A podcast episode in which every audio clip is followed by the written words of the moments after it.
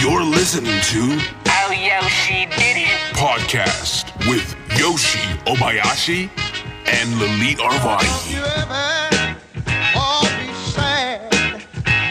Lean on me when times get bad.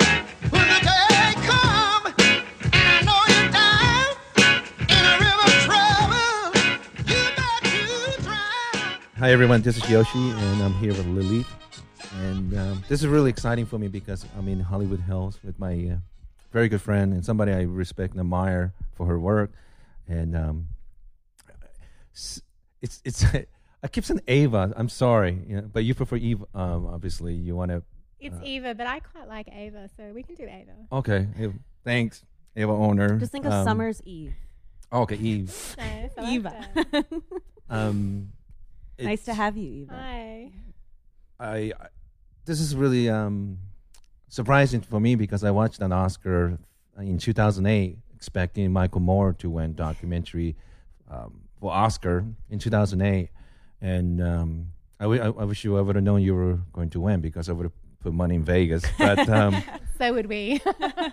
but uh, she won Oscar for um, Taxi to Dark Side, um, amazing documentary, and I want everyone to watch it. It's a wonderful work. I mean, it's it's a very sad story and um, tragic in many ways, and um, it's um, American practice of torture in Iraq and uh, Afghanistan and Guantanamo Bay, and um, it's kind of goofy. And I think I think a lot of young people watch 24 thinking it's okay to torture people, but uh, it was a very serious and beautiful work, and uh, it really moved me. But I, I didn't think I would meet you, and uh, just through m- many of our mutual friends, I met you like maybe two years ago. yeah. Yeah, and Lilith and I we flew to Texas, Austin, Texas, for South by Southwest recently. We saw uh, her wonderful work, The Network. Amazing movie. I really enjoyed it, and uh, there was not even a second I was worried it's going to be bad. And uh, it's it's it's, it's um, terrific film about our good friend Saad Mohseni. Um, you talk about someone who you know businessmen and businesswomen get such a bad rap last four or five years, but he really is entrepreneur, and business person, s- helping his country and uh, patriot. You know, and he didn't have to do it. So I want to talk more about that, but. Um, thanks for doing the podcast. I know you're very busy. You've been very sick, and um, uh, you, you you look great today. Um, so yes, you look very lovely. Oh, thanks, guys. I- I know you were in Afghanistan and everything. You got sick. So thank, thanks for doing the podcast. But before we talk about your movies, um, I, I just want to know more like where you grow up and uh, how did you get into documentary business and so on. Yeah. Sure. I'm. I'm. Um, you can tell from my crazy accent. I'm from Australia, although my fading accent. I grew up in Melbourne. Okay. Um, I've been in the states for eight years. I lived in New York for four years. I've been here for about oh five years. So maybe I've been here for nine years. Um, yeah, I grew up in Melbourne, and um, how did I get into docs? You know, I I was kind of brought up in a fairly May I ask what brought you to America? yes. Oh God, uh, love. Oh, Big mistake. that never works out. Yeah, and, and the craziest part of it is it's actually a pretty crazy story, and I don't tell a lot of people, but I'll tell you because you're friends. But um, I actually had met somebody, and he was an environmental architect, and What does that mean? he he was making sort of eco, environmentally Ah. friendly I kind see. of stuff. He was working in um he was working in Colorado in Telluride and Aspen and doing some amazing stuff.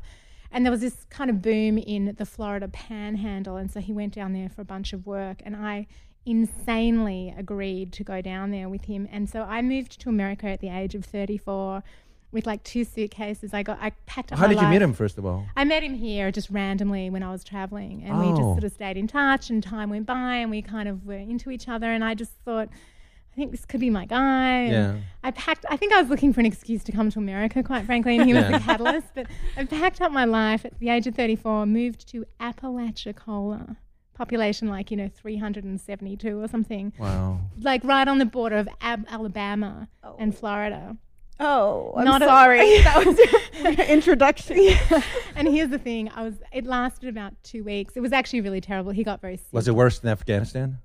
No. it was actually lovely and charming, Yeah. but just not for me. But he got very sick. The whole relationship fell apart, and I ended up going to New York. And Within two weeks of you moving to the States. yeah, he, yeah, it was a dis- beyond. It was an epic disaster. It was just so bad. But I ended up in New York and kind of hit the pavement. And I, I Slightly better.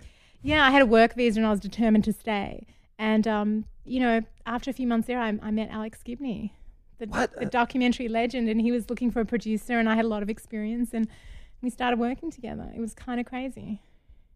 Wow. It wasn't that as easy as it sounded. I had a couple of really bad months. I spent a bit of time in New York crying and being devastated, and it was pretty tough. But Did you have any friends up there? yeah, I had like four or five people that I knew, and I called them all and said, "This is very bad. I'm in bad shape. Call me, take me out, invite me to things. I'm lonely." But you, uh, uh, for those of you who don't know Alex Gibney, he he's it's it's kind of like if you're a stand-up comic, you just happen to move to LA and you become friend with Richard Pryor. no, I'm I'm serious. That's a great analogy. I mean, I, Yes. whenever whenever I see two people in documentary with both financial reward and uh, uh, uh, critical acclaim, it's Michael Moore and Alex. yeah. Is there anybody bigger than those two? I mean, I- Errol Morris, Oh, Werner, Werner Herzog. I mean, there's you know Morgan Spurlock. I mean, there's a handful of people, but and it's growing. But you know, Alex is one of one of the definitely one of the big guys in docs. and I love the stuff he does for thirty for thirty for ESPN too. Yeah, yeah, um, he's a big sports fan.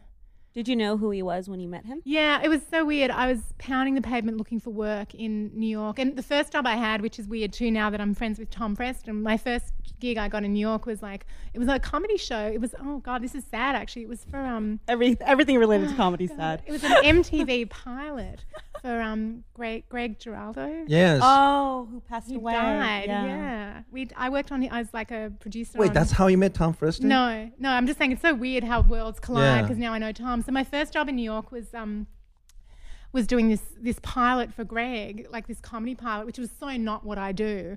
Um, Well, how did you meet Greg? I mean, I I met someone who was producing it, and they said, "Oh, you know, God, you've got all this experience. Do you want to come and work on it?" I was pretty desperate for work.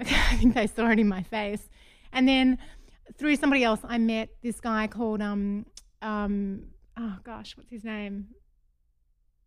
I can't think of his name, but he's he turns out he's his uh, Alex's brother-in-law, Charlie Debevoise. He's he's he's a reality, a huge reality TV producer, and reality was just starting then. It was very very new, and I had no reality experience. And so I met Charlie. He was making all this, you know, re- following real estate agents kind of shows in Florida, and all this, you know, you know, pretty basic sort of basic cable reality stuff.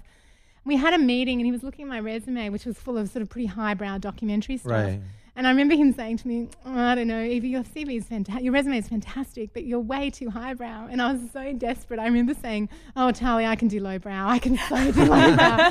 and he said, You know who might be interested to meet you is my brother in law, Alex Gibney. He's looking for a producer. He just made this film called Enron. Wow. Oh which- wow. Which was Alex's, and it sounds kind of crazy, which was Alex's directorial debut for a Right. feature doc. He was just, you know, he was he wasn't sort of as massive then as he is now. And may, may I interrupt for a second? It, it just shows when you're young, attractive blonde women.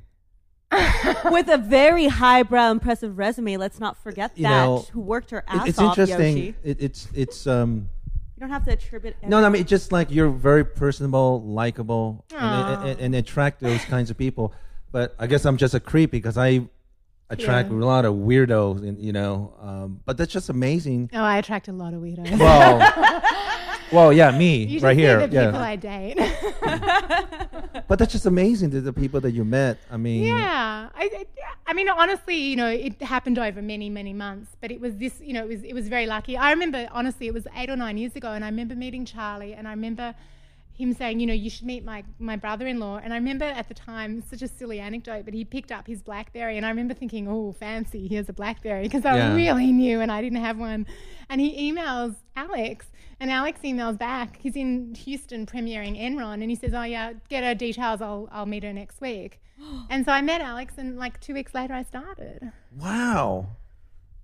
It it was great, Uh, and he was looking for someone with a lot of experience who had also done uh, scripted, which I'd done a lot of scripted in Australia as well. And and we started, and we I think we did five films over two years together. It was great. What was it like working with him? That was great. I mean, it grew very quickly. When I started, there was just him and an assistant, and when I left, there was probably like 15 people working there, and now there's probably like 30 people working there. I mean, you know, they crank out a lot of programming. Um, it was great. I learned a lot. It was my first work in America, which was, you know, slightly different. Yeah. Um, bigger projects in terms of docs, multi projects. It was great. You know, travelled a lot, amazing. It was amazing, and you know, it all culminated with us, you know, winning an Oscar together, which was just extraordinary. Oh my god, Yeah, this is such a great. Winning an Oscar for Uh, the Taxi Driver to the Dark Side. yeah, for ta- yeah, exactly. And we won an Emmy for it, and I mean, it, it won tons of awards, and it really, you know, established Alex as a very big documentary filmmaker. And for me, it was just a great, a great start to my American career. You know, I'm super grateful. Well, what what did you learn from him? Because I know he's a giant in that field. Gosh, what did I learn from him? You know, he's. I think uh, it's. I learned a lot about storytelling. I learned a lot about really persevering if you want something. Yeah, You know, the the thing with docs are, you know, you're always trying to get people to agree to talk. yeah. And you know, I'll, when we talk about the network, my new film, you know, I'll tell you that when I first spoke to Saad, you know, he told me no, he didn't want to do the film. Oh wow. So you know, so much Alex Star of the film. Exactly. I mean, Alex is very, very. He's incredibly hardworking. He's so smart. I mean, God, he's just so much smarter than me. I, Th- th- so one of the key is getting the trust, right? I mean, if you yeah, don't, yeah, Although I was always really good at that, and he always used to. He'd quite often push me and sort of go, "You talk to them. You go charm them." Yeah. um, you know, I'm I'm pretty good at. That's one of my skills. I know I'm pretty. I can talk people into stuff. You know, and turn on the charm if I have to. I, I remember years ago when Diane Sawyer worked for Henry Kissinger, and whenever they have to give him bad news, all the intern and uh, um, staff will ask her because she was the prettiest one because he is inclined not to scream and yell at someone. So yeah, Yeah. that I mean, No, I'm not Breaks nearly as cute as her. She's gorgeous. but no, there's definitely something. You, you, yeah, I'm just trying to think what else. Alex is. He's just. He's very, very smart. So I learned a lot from him intellectually watching him work, and I think he's really good at juggling a lot and getting a lot done. And he's actually also very good at delegating, which is a real skill. which involves uh, once again trusting the people that are working. For Yeah, him. which I struggle with sometimes. You know, I always that's a real struggle with something you really care about and with relationships you're really nurturing. You have to really trust people to to do things with your name, using your name. He was great. We had an amazing time together, and you know, did some. You know, I mean, to making Taxi was a hard film to make. You know, it was traumatic. Um, it was kind of nice making the the Hunter S. Thompson film at the same time. Gonzo, even though he died, compared to Taxi the Dark Side, it was quite light. So it was sort of nice bouncing between the two projects. So, uh, what was the origin of the, you know, the taxi to dark side? Taxi came, I mean, it came through Alex talking with some of his friends who actually invested in the film. And I mean, you know, it was, I guess it was around 2005 that it all, the seed of it started. And it was, you know, it was all around that time when, when uh, Abu Ghraib was happening and Guantanamo and, you know, George Bush was, you know, at his peak post 9 11. And Can you give me the give the listener basic summary of the movie? Yeah, sure. So Taxi the Dark Side is really it's a critical look at the Bush administration the Bush administration's torture policies post 9/11. So we really look at things like, you know, the atrocities that were committed, rule of law in America and how that was undermined, uh, the people behind it, you know, things like the torture memos that came out of the government and really how the Bush administration perverted the rule of law Yeah. after 9/11 to go mm-hmm. after the so-called terrorists and Yep. you know the the war against terror and the axis of evil and it it was really met we made it at a time when things like a democratic government and Obama or Hillary or anyone like that there was no there was no light at the end of the tunnel we were just in this dark time and you know the cover of Time magazine with Abu Ghraib and the atrocities that were committed there and it was just it was such a horrible time to What be year in was this? This was all around I think 2005 when Yeah. we started talking about it. And we really made it in I think 2005 2006 and 7 I guess. It was or 2005 6 but um it came out in 2007 um it was just a very very dark difficult time. And I think it was the discussions that Alex had had with some of his friends were really about how during the Vietnam War you know people were on the streets protesting and where you know all this stuff was on the cover of the, New Yeah. York Times it was on the cover of Time magazine and and people were talking about it at dinner parties in New York but where were the people on the streets? And there were pro- protests, but there just wasn't that level of public outrage anymore. And I think that's where it started. It was like, we've got to make a film about this. And, you know, no one came on board to finance it. We started with private money from wealthy, mm-hmm. left leaning New Yorkers who mm-hmm. gave us money. And later, people like the BBC came on board, HBO came on board, you know, la- much, much later. But for the bulk of the, of the production, we didn't have anyone that wanted to touch it because.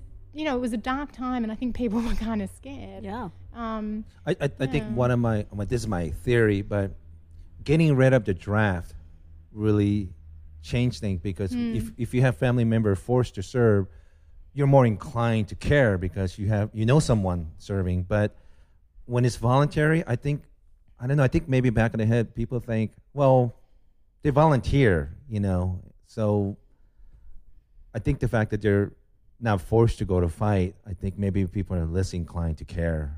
I think I think that's really tricky, and I think part of the problem is the people that volunteer are generally people from poor places Yeah. with very little opportunity, no education. Most Yes. of them come from the south. Um, when you think about politicians who have kids that go to war, it's generally Democrats, not Republicans. Other Yes. than other than Sarah Palin's the only one I can think of. Um, you know, from the evil side. Yeah. And I, I wouldn't even call her a politician, but um, I think she's an idiot. But but I yeah I, yeah there's this definite disconnect about people going to war and about the consequences of war. And it's funny, just this week, I just two nights ago, I just saw Sebastian Junger's new film about Tim Hetherington, the photojournalist who was killed in Libya. oh yeah, They made the film Restrepo, which is a great war film. It's you know I don't know if you've seen Our it. good friend Jonathan Branson took me to premiere of that movie two years ago, and I think a few months before he was killed. And uh, Oh. yeah, and um, um, is it, his name is Sebastian. Uh, Sebastian Junger. I think he, I read someplace he even think twice about doing stuff like that. Because He doesn't not- do it anymore. I yeah, because he's yeah. married, he's got kids. I he's think married. yeah. He's got a kid, and he he after Tim died, he said, "I'm not going to do it anymore." And Yeah. he's been a really he's like a really hardened war reporter, and he's also you know I guess he's over fifty now, and there comes a point when I think you have to sort of say.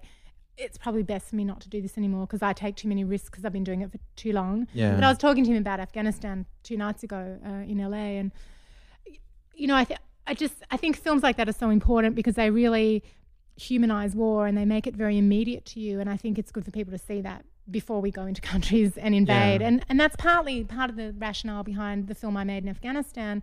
I feel like you know if politicians see this film, and we'll, obviously we'll get to talking about it. It's about media and the power of media in in countries. It's just incredible what you can do with media as opposed to war. for sure. Yeah, and I think it's very important. Well, it's, it's, it, People it's quite to incre- incredible what media does for us to convince us to go to war. Exactly. That's its own little, yeah. I, which I Yeah. think had a lot to do with the, the Iraq thing. Yeah, I'm, I, I. I couldn't imagine how scary for you guys to make that movie because at the time it seems like Bush was so powerful and like it almost seemed like Yeah. you're you're un-American if you criticize him. Were you, you, at all afraid of? Because I mean, th- there's what is that the the NDAA or before that the Patriot Act or one of those things where like if, if you do things like this, you're considered a terrorist. Like we could have been tried for treason. Yeah, something. it wasn't that bad, but we were aware that you know, I when when the phone tapping scandal came out, we all knew our phones were being tapped because people knew we were making the film. We were talking to ex Guantanamo detainees. Mm-hmm.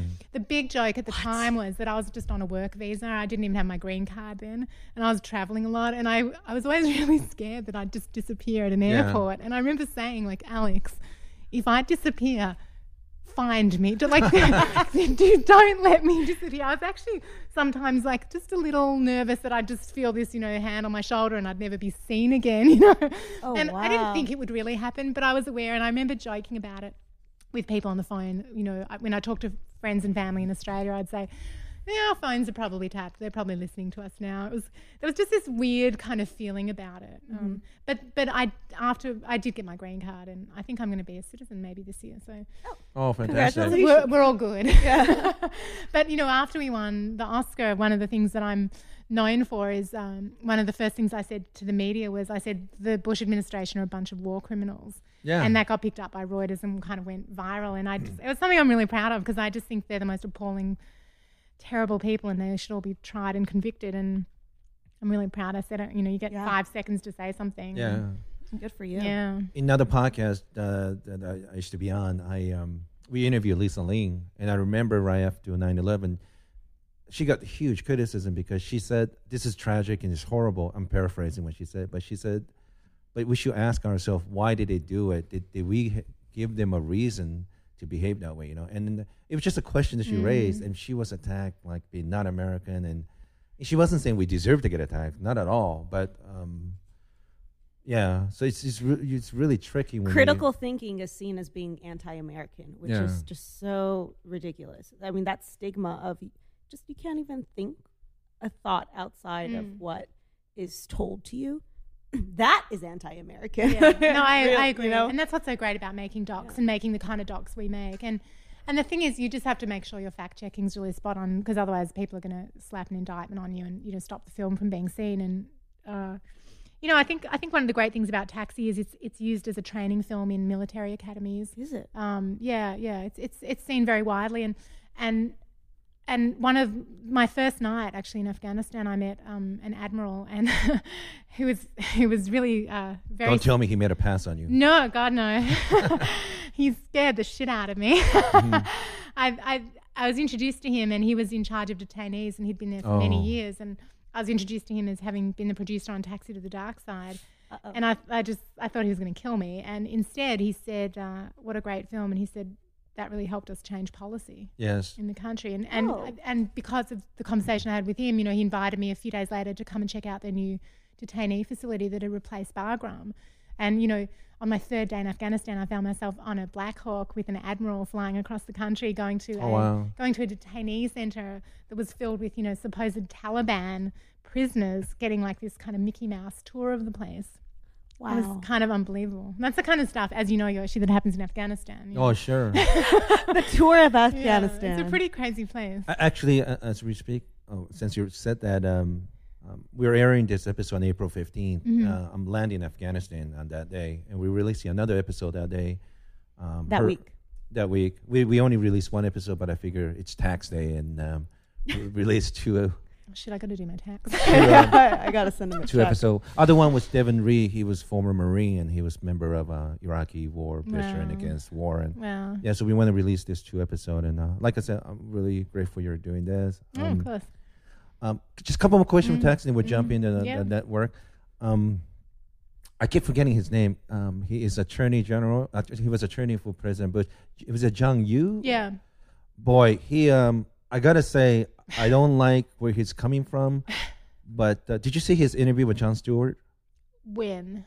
Uh, Daily Show. This is like a couple years back. Hmm. I probably did, but I can't. I was amazed because Jon Stewart is one of the smartest guy Mm, and very funny. mm. Oh, yeah, he's But great. he was really stumped by John, uh, Mr. Professor Yoo, Mm. because he was he's very clever. Like He's a slippery sucker. I mean, he was the guy who kind of wrote the torture memos and made it all kind of legal and got around the rule of law. And, you know, he's one of these guys that uses his genius and his legal knowledge for evil, not good. Mm. he was so slick. Like even I was there, like like it was like evil Jedi mind trick. yeah. Yeah. Yeah. Even Jon Stewart had to kind of pause a second because he he's usually good at stumping his uh, guest. Yeah. He can do it, hit John Yoo. That's one of the very few times I've ever Yeah. seen. Super, I mean, super smart guy, but just really, you know, responsible for one of the darkest periods Yeah. i- of this country's history, and also something I think that will plague us in war for the next 50 to 100 years, you know, because of the atrocities we've committed. Other people, you know, we're fair game.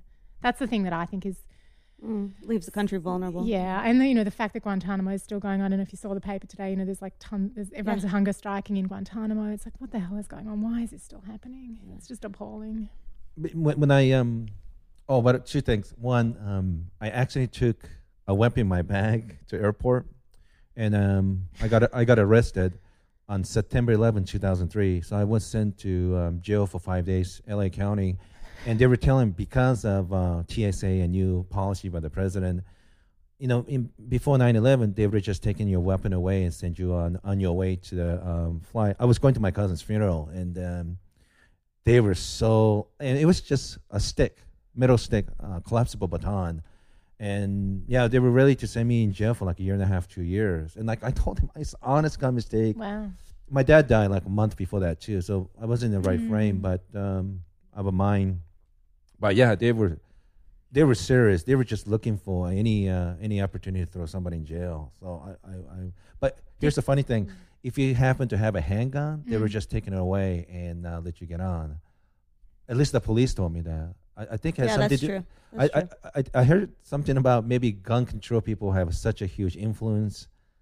So they're ready to send me a year in jail for collapsible baton, the metal iron stick. Wow. But the gun, they were like, okay, don't do it again. So yeah, it was. I thought it was interesting, but I was scared for that week because I didn't know what was going to happen. Um, well, I think if you have a registered gun, they could at least track it or something. Um, What did you do in prison for five days? I um Make new friends? Yeah, actually, actually, I did. Um, but it, you know, it was kind of embarrassing because this guy, you know, robbery, uh, attempted murder, and they asked me what did I do, and I had a stick in my bag. And, uh, so, yeah, five days in LA County. So, Wow. yeah. Um, Did you encounter any of that, Eva, where you saw people maybe you worked with get arrested or detained for anything like that? That No, would- nothing happened without us. I mean, obviously there are, you know, it happens to documentary filmmakers all the time. I think Mm-hmm. uh, recently, I think you know the, the Palestinian guy who was nominated for an Oscar sort of got a bit detained at LAX, and Michael Moore oh, I saw that. And, Yeah. yeah. um, yeah, there's there's been a bunch of stuff happening, obviously with doc filmmakers. You know, the the Iranian filmmakers, and you know, Mhm. but no, n- no nothing yet with any of us. Knock on wood. Yeah. Yeah. Although my passport, I, it's funny, my passport's really full. I need to get a new one, and I was looking through it, and um, I just thought, God, I'd, I'd look like a spy. I mean, I've been to like, Oh yeah. in the last like I don't know how old it is. I guess it's like seven years old. My passport, but it's you know I've been to like Cuba and China, and uh, I've got like three or four Afghanistan visas. I've got. Um, you know, Dubai. I've got Beirut. I've, I mean, just name name a suspect country, and also because I'm Australian, and you know, I kind of look fairly innocent. I thought, oh, I look like this is perfect spy material. That's what we do. We do in Afghanistan. Like when you're there and hanging out with expats, everybody say you must be spy. Like Yeah. that. That's all you do. Yeah. Like everyone think you're. I'm waiting for someone to call me from the CIA because I think I've got the perfect cover. You know, this whole like you know Mm. sweet face and innocent look, and then you know I make documentaries. It's like the perfect cover. So um, one more question. Then, what, so what was it like you nominated for Oscar? So I mean, what, Um, it was, I mean, you know, it's really fun. It was kind of bizarre because our film was so serious and sort of, you know, quite important. And so doing all this, you know, going to parties and hanging out with celebrities seemed quite, it just seemed quite bizarre, the Mm-hmm. whole thing. It was quite a weird mix. And also, you know, when you're nominated for, a- and you win for documentary, it's not like, you know, you're winning for best film or best actress. I mean, no one knows who you are and most people don't actually care. It's a part of the Oscars most people don't watch. Yeah. So it's, you know, it's not like you're suddenly this big famous person, but you know, I lived in New York, and you got to we came to LA and went to lots of Yeah. parties and met lots of famous people, and you know, lots of famous people had seen our film, and it was, you know, it was, I mean, you know, for, for a kid from Australia, it was bizarre, and it was just really fun, and we were really grateful, and you know, it's a bit of a kick having an Oscar in your house. and, and you know, um, the listener should know this. Um, in 2008, there's two um, women, Australian women, were nominated. It was you and Cate Blanchett. Yeah. So it must have been th- uh, uh, it must have been thrill for your family and, and for the country of Australia. I was a bit of a celebrity for like one second in Australia. You know, for that week, I was on the front cover of all the newspapers, and it was actually really fun because often in the photos on the front cover of the newspapers, it would be me and Alex. So Alex became this big celebrity in Yeah. Australia, and I'd, I'd send him. My friends would send like all the all the newspapers and clips and things, and I'd send them to Alex, and he just he loved it. You know, he was he was getting a lot of coverage in Australia. Yeah, you know, I did all the TV shows, and yeah. that year, you know, they would invite me out to, ho- you know, to, to appear on television and, you know, give awards to people. I sort of was, it was a bit of a, you know, it was kind of a joke with my friends. I kept flying back to Australia all the time. It was, it was great. Australia was really awesome. And, and, um, and I remember I met Cate Blanchett for the first time the night of the Oscars and we had a nice laugh about, you know, being the two Australians and it was, it was a great experience. I mean, you know, what a great thing to, to be honored and on, such a large scale. It was, it was fantastic. Did did winning the Oscar um, drive you to m- making more serious tone documentaries? Like, was there something about that accomplishment that was solidified your your work endeavor? I guess and what you choose Not to really. I, I think I've always done. I mean, I've also done some scripted stuff and some more. You know, I actually made a few like romantic comedies in Australia. um, but you know, my first film when I was like 24 was a serious documentary in Australia about people with disabilities and sexuality. That was really successful, and you know, all through my career, I've, I'm, I think I'm kind of, I always say I'm kind of nerdy. You know, my company's called Nerdy Girl Films, and I'm kind of attracted to, to things that that I think matter, and I like to mm. change. I don't know. I, you know, at the end of the day, we just make films. Let's not kid ourselves. We're not changing the world, but you know, if you can impact one the way one person thinks or change the way one person sees something, I think that's a big deal. And and I think, you know, even just premiering my new film in Austin, you know, that was the response I got from a lot of people. A lot of people said, "Wow, it really changed the way that I look at Afghanistan." And I just thought, you know, great. You know, that that's something. Well, I- I- bring- I re- bringing awareness the way you do Mm. with your films and the type of films you make is, is pretty huge. I think. Yeah. it's, it's, a- it's wonderful. Yeah, you always wish you could do more. And I was just telling you earlier how you know people that appear in my films, you know, often for many years later, you, you you're involved in their lives and you try and help them, and it's it's a good feeling. It's nice to be able to to be able to do things that matter. And it's funny, I just had to help someone from from the my latest film um, with with something, and I needed to get a clip of her from the film. And my post, I rang my post house and said, "Can you just pull it and, and make a link for me? You know, charge whatever. You know, Yeah. I'll just pay for it." And it was so touching. They said to me, we, I told them the story behind it. You know, this woman's in trouble. She's having a hard time getting refugee status in a country, and and the post house said, "Oh no, we'll do it for free. Like we'd love to help. You know, this is what we make films for. Like, Oh. and Yeah. they all they do is big Hollywood movies, and all the young guys who work in in the tape in the sort of the, the dubbing department and everything were really into it. And they, they felt like they were doing something and helping someone and making Yeah. a difference. And it was actually really touching for me. And I went down and talked to them all and. And they all said, "Oh, you know, we really loved the film, and it's it's amazing, and we'd love to, you know, whatever we can do to help." And I, I, f- I, fe- I felt really moved by that. I think your movies change help people. I really do. I mean, I hope it's, so, uh, because it's they not- kill me. I end up in hospital. I don't. I, I think it's not just education, enter, entertaining, but I mean, really, it really changed. Like this year's Oscar, uh, The Invisible War. I think that really changing the Well, sexual changed policy. Yeah. Yeah. Kirby's film actually changed policy in the military. Yeah. And the same thing with Taxi to the Dark Side. And I think one of the things that's really great about films like Kirby's film, The Invisible War, Taxi to the Dark Side, I hope my new film, The Network, is. I feel like they're time capsules, and I feel like Taxi will be. I think um, I remember in the New York Times, um, one of the reviews said this film will prob- like will be more important even in twenty years Yes. Mm. as a as a record and a witness to, to a very dark period in American history and a real a real cautionary kind of tale about what never to do again because of the impact that it had. And in some ways, I hope the network will be the same. I, I think who knows what will happen in Afghanistan over the next 5, 10, 15 years, but I think this will be a real moment in time that we captured, and I think it'll be very important. I mean, I was moved because, you know, most people don't spend enough time watch reading what's going on overseas and foreign policies and things like that. And every time they see, whether in Arabs in Middle East or in Afghanistan, Central Asia, they just see they only show the crazy, you know, burning U.S. flag types of footage, right? You look at the victim's family, how much they love this person. Uh, I think his name was Delo. Delo. Uh, Dilawar, yeah, yeah. sweet person. He was just a taxi Simple, driver. uneducated. Taxi driver. All he wanted is work and take care of his family, and you just feel for him and his family. You know, it was just completely innocent person, wrong place, Wrong place, wrong time. Yeah. Ended up in Guantanamo. and they just and then they kicked him. They killed. They tortured him, and he died. I Yeah. mean, it, you know, it's it's unbelievable. and even even uh, as I'm, I'm angry that the people who tortured them, but they were clueless. They- They're basically doing did their job, and in fact, people who are their leaders, commanders, none of those people are held responsible. No, and it all comes from the top, and that's what the film's about. And that's what I was saying before. You know, most of the people that end, that end up in the military, particularly in low level, are you know people who don't have a choice. You know, they don't have education, they don't have jobs, they go into the military. I mean, these kids didn't even know what the G- Geneva Convention was. Mm. Yeah.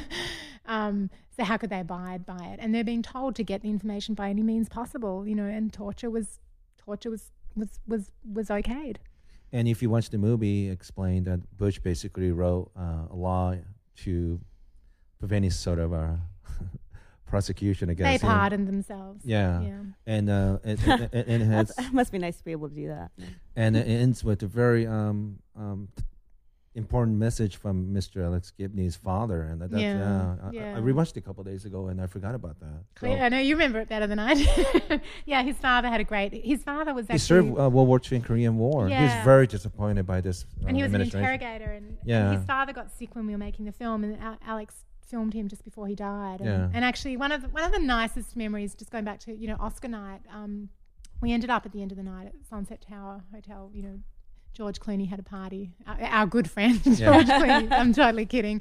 Um, had a party, and we ended up at the Sunset Tower. And Alex and I took a moment, and we had a glass of champagne. And my dad died. Gosh, um, I just, I just, we just, I just commemorated his. Uh, I think it was 13 years since my dad died, and and we did a toast to our absent fathers and said, you know, I think they'd be proud, you know. And it was, it was just a really moving moment for me. It was something I always remember from that night. It was kind of towards the end of the night, and we just took a quiet moment and thought about our fathers. But no, I think his his father had some extraordinary things to say. Yeah, it's it's the other great thing about Taxi is you know you, you, you make a film and I'm kind of at that stage with the network now. Like I can't watch it anymore. I'm about to sort of take it out to a bunch of festivals and you know you introduce it, you go outside. Have a few drinks. You come back in the end and you do a Q and A because there just comes a point where you know every single word in Right. your film and it's just hard to watch. But um, I hadn't seen Taxi for uh, probably like four or five years or something, like quite a long time. And when I was in Afghanistan, um, our friend Gal- Galara, you know Galara. Oh, yeah. I said I I say just Galara. Facebooked but- her this Do morning, you say yeah. Galara or Galara? I said uh, Galler. Yeah, I, I'm very bad with Iranian names. but um, she hosts screenings all the time in uh, in Kabul, and they did a screening of Taxi to the Dark Side. And I went along, and I actually took my iPad because I thought I'm just going to read. I can't bear watching it again. And I hadn't seen it for so long. I started watching it, and I got totally pulled into it, and I was loving it. And I remember I emailed Alex live from the screening and said he was in New York, and I said. We're doing, I sent him a photo. I took a photo of the screen. I'm like, we're doing a screening of Taxi in Yeah. Kabul. And he wrote back and just said, oh my God, that's amazing. And it was really powerful for me seeing it after a long time, but also watching it in Afghanistan, like, you know, where Dilawar was from, where Bagram is based. And it was just, it was so bizarre. I never thought I'd do a screening of Taxi in Kabul. It was When really went- powerful. When I went to Panjshir Valley when we were coming back, we could see it far away. It almost looked like Vegas because of the um, distance and with the lights and everything. But I just I, I then realized, wow, it's right there. That's where all the torture happened. yeah, And, uh, yeah. and I have to say, um, you making you making that movie and that network and all the expat women work in Afghanistan. I, I I'm just amazed by you guys. It's very it's such a hostile place for women. You know, It's such I a I'm a man. strange I get I, I. I guess I get really uncomfortable um, the way they stare women. Like yeah. it's it's it's such a it's even it's even funny. I mean, when I was when I first met Dexter Filkins, who's in the film, uh, he's he's a writer with the New Yorker. He spent a lot of time in Afghanistan, and also I met Sebastian Junger the other night. This is my name. Dexter wrote my- a, Dexter wrote a Forever War. Amazing book. yeah, book I that's highly one of recommend. my favorite books. Yeah, D- and um and Sebastian Junger, who made Restrepo, and now the Tim Hetherington doc. This is my name dropping section Yes. of the interview. But um, I, I, whenever I, it was funny because I the same thing happened with Dexter. But the other night, Sebastian said, "Oh, how long were you in Afghanistan?" And I said, "I spent three months there." And both of them said, "Oh, that's a long time." Mm. And it, you know, it's it's a tough place. I mean, it's funny because there's a bunch of expats in the film who lived there for two, three years, and I just I don't know how they did it because boy, it wears you down. And What are expats? Um, there's a bunch of people from other countries, like expatriates, um, Yeah. who are in the film. Like, there's a couple of Australians, there's Germans, there's, you know, they've brought in a bunch of people to work at the TV station in Afghanistan to train people up. And I just think, you know, to live there for a couple of years is, it, it takes a toll. It takes a toll on your health. You know, the air there is bad. I think, you know, you get, re- everyone gets very sick when they're there. Yeah. Yoshi said there's feces in the air. Fecal manners. Did I tell you that? Somebody No, told me this. Everyone tells No, me he that. tasted There's this, it. there's this, I think it's, I'm allowed to swear on this, aren't I? There's this, Oh, yes, yeah. thank you. Please do. There's this bullshit fact, you know, when you land in Afghanistan, someone always tells you the air is 70% fecal matter. Yeah. And I remember saying, I didn't even know what that means, but to me it sounds like there's like a lot of shit floating around in the air. Yeah. But I think it's because there's a lot of open sewers Yeah. uh, in the streets. And so it's just dirty. And, you It's know, dusty. I, I, famously, I famously was very sick and am still having some health issues from when I was there. But people will say to you here, "Oh, how did you get sick?" And you know, anyone that's been to Afghanistan, it's like pick a number. I mean, Yeah. it's from the food, the air, you touch something, maybe a drop of water gone in your mouth. I, I mean, it's just you know, it's it's a very very dirty place. Yeah. Um, yeah. and you age like not us because we don't stay there long enough but You never say that to a woman, Yoshi. Just kidding. No, can I tell you though? It, it's so true because it's a No, it's really true. young. I country. know, the I'm average kidding. age there, I think, is I always say it's 24, but I have a feeling it's actually younger because the life expectancy is low. Um, A lot of suicide in women there, yeah. I don't know. I actually don't even know about that. I'm sure there is, but the, the, you know, it's a young, it's a really young country. yes But it's also a country with really bad nutrition, really bad, no, you know, virtually no healthcare compared to what we're used to. And, you know, people die a lot. But also, you know, there's, you know, people aren't using moisturizer on a, on a more superficial level. Yeah. I mean, people age really badly there. And I'm 43. And when I would tell some of the, you know, I call them the kids who work at the TV station because Yeah. they're all in their 20s and I'm so old. And it's not in a patronizing way. We just all call them the kids because they're kids. Yeah. But when they found out I was like over 40, their faces, you would see these kids, their face, they just didn't understand it because A, I was older than their parents and their parents probably looked like 75. Yes. Because their parents had them when they were like 16 to 20. Wow. And they would just look at me, and then then and then there would be the whole, "Are you married?" And I'd be like, "No." Do you have children? No. And they just couldn't get. It why do you think I look so good? Yeah. yeah. I don't like manga, but but more they just couldn't get their heads around any of it. it they just didn't understand it. There was that woman in your film, The Network, who looked very old, who was getting her makeup done, right? What? And how old was she? I thought she was at least seventy or Yeah, so. I, I don't know. She's one of the actresses in uh, Raza El Khana, the the soap opera, um, and she looks, you know, eighty five. I'm guessing she's sixty. oh, she okay. So But- and she- she says that great line because it's about Karima, the makeup artist, and she says Karima's such a great makeup artist. She can make someone who, in- who's fifty look forty or something. I, I'll say very this. I'll say this. Uh, I don't even want to say this, but it's so funny. My one of my editors, we, you know, when you're cutting, you have to make jokes in the edit because you're in there for months and months and months, and you make nicknames for people. Yeah. And her nickname was Bag of Bones. How funny. I probably shouldn't have said that, but we. Lo- I, I love her. She's she's great. I have some really nice um portrait photos of me with her. and Oh, I call her like my Afghan grandmother. sweet. yeah, but she had some serious wrinkles. But it- it seems like a, a lot of the people in Afghanistan, or the, the ones you were working with at least, uh, have a good sense of humor. Yeah, yeah. I gosh, they're just They're wonderful people. they're so resilient. They're so warm, and everyone says this. I mean, every book that you read, everyone always talks about Afghan hospitality and the warmth. And I always marveled at them because honestly, if I'd grown up with 30 years of war, I would be in a really fucking bad mood, and I wouldn't be nice, and I wouldn't be. I would be angry and pissed off, and they're not. You know, I keep getting these emails. You know, doing a lot of press for the film lately, and I, I send it to everyone who's been in the film, and they all write back, and they're very polite with their language. You know, it's always you know Ava John, dear Ava, and um, oh, we say John too. Yeah, exactly. Yeah, but they're just very, you know, we're so proud of you. We're so grateful you came to our country. You know, they're just, and it makes me feel so guilty because it's like this tiny little thing that I do, and then I get to come back to my nice life. And you know, it's it's one of the tricks of what we do. I mean, journalists have to go through that all the time, and I always ask them, you know, how do you deal with this? You know, do you do therapy? It's it's a lot of guilt because you go to these places, you know, you share these people's lives, and then you go back to your healthcare and your nice house, and Yeah. you know, and you know that they're struggling, but they're so. Everyone's incredibly warm. Oh, for sure. You know, really. Well, these, these are. It's just. It's a real. It's a nice culture. It's just. You know. It's sort of like half the country is you know full of these great people, and then half the country is full of these sort of you know fundamental religious maniacs, and it's it's really sad. I, I remember um, going to the APL, Amer- uh, Afghan Premier League, hmm and I went to the second game overall. This is a soccer, right? Yeah, and any fans of sports in America knows there's always whether it's football, baseball, basketball, there's going to be fight or somebody's going to call your mother name. You know, just it's just, it's just Not in Afghanistan. rude, mean. There, Yeah. There's fights, Yeah. especially in football and baseball. Yeah. You see fights all Yeah. the time. It's the first time I'm 43, first time in my life where everyone loved it. They didn't care who wins. They were just starting me for Oh. entertainment. Yeah. And uh, one other day, I, I was in the Mm. section where uh, family section because women are not allowed to sit with men, I guess. So I was with uh, women, young uh, kids. These kids have they don't have anything, Mm. very little. Mm. They're all constantly tapping my shoulder and offering me candy and stuff, you know. And um, Mm. um, they what I see in media is completely different from Yeah, my experience. Yeah. And, that, that's um, part of the reason, you know, the motivation of making the film. It's just it's to show, you know, the people in in the film are educated. They're clean. They look great. They're, A lot mm-hmm. of them are very attractive. A lot of mm-hmm. them speak great English. They have jobs. You know, they're forward thinking. They want peace and prosperity. And I think that's really shocking to a great part of the audience that are going to see the film. And that's what I've gotten so far from people that have seen the film. They're just like, God, I've never ever seen Afghanistan like this. And that's you know, as, as you say, you know, you, you go to Afghanistan and you get a lot of looks from a lot of people, and a lot of people don't like you and don't want you there. But there's a huge majority of people that actually just want peace. I just want a better life.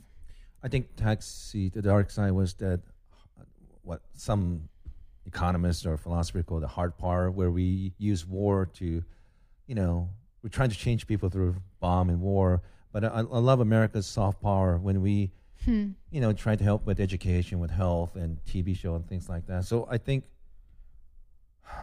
I, I just wish they would see more good side about Western power, you know, and um, and this is the stuff you cover in your movie, the network.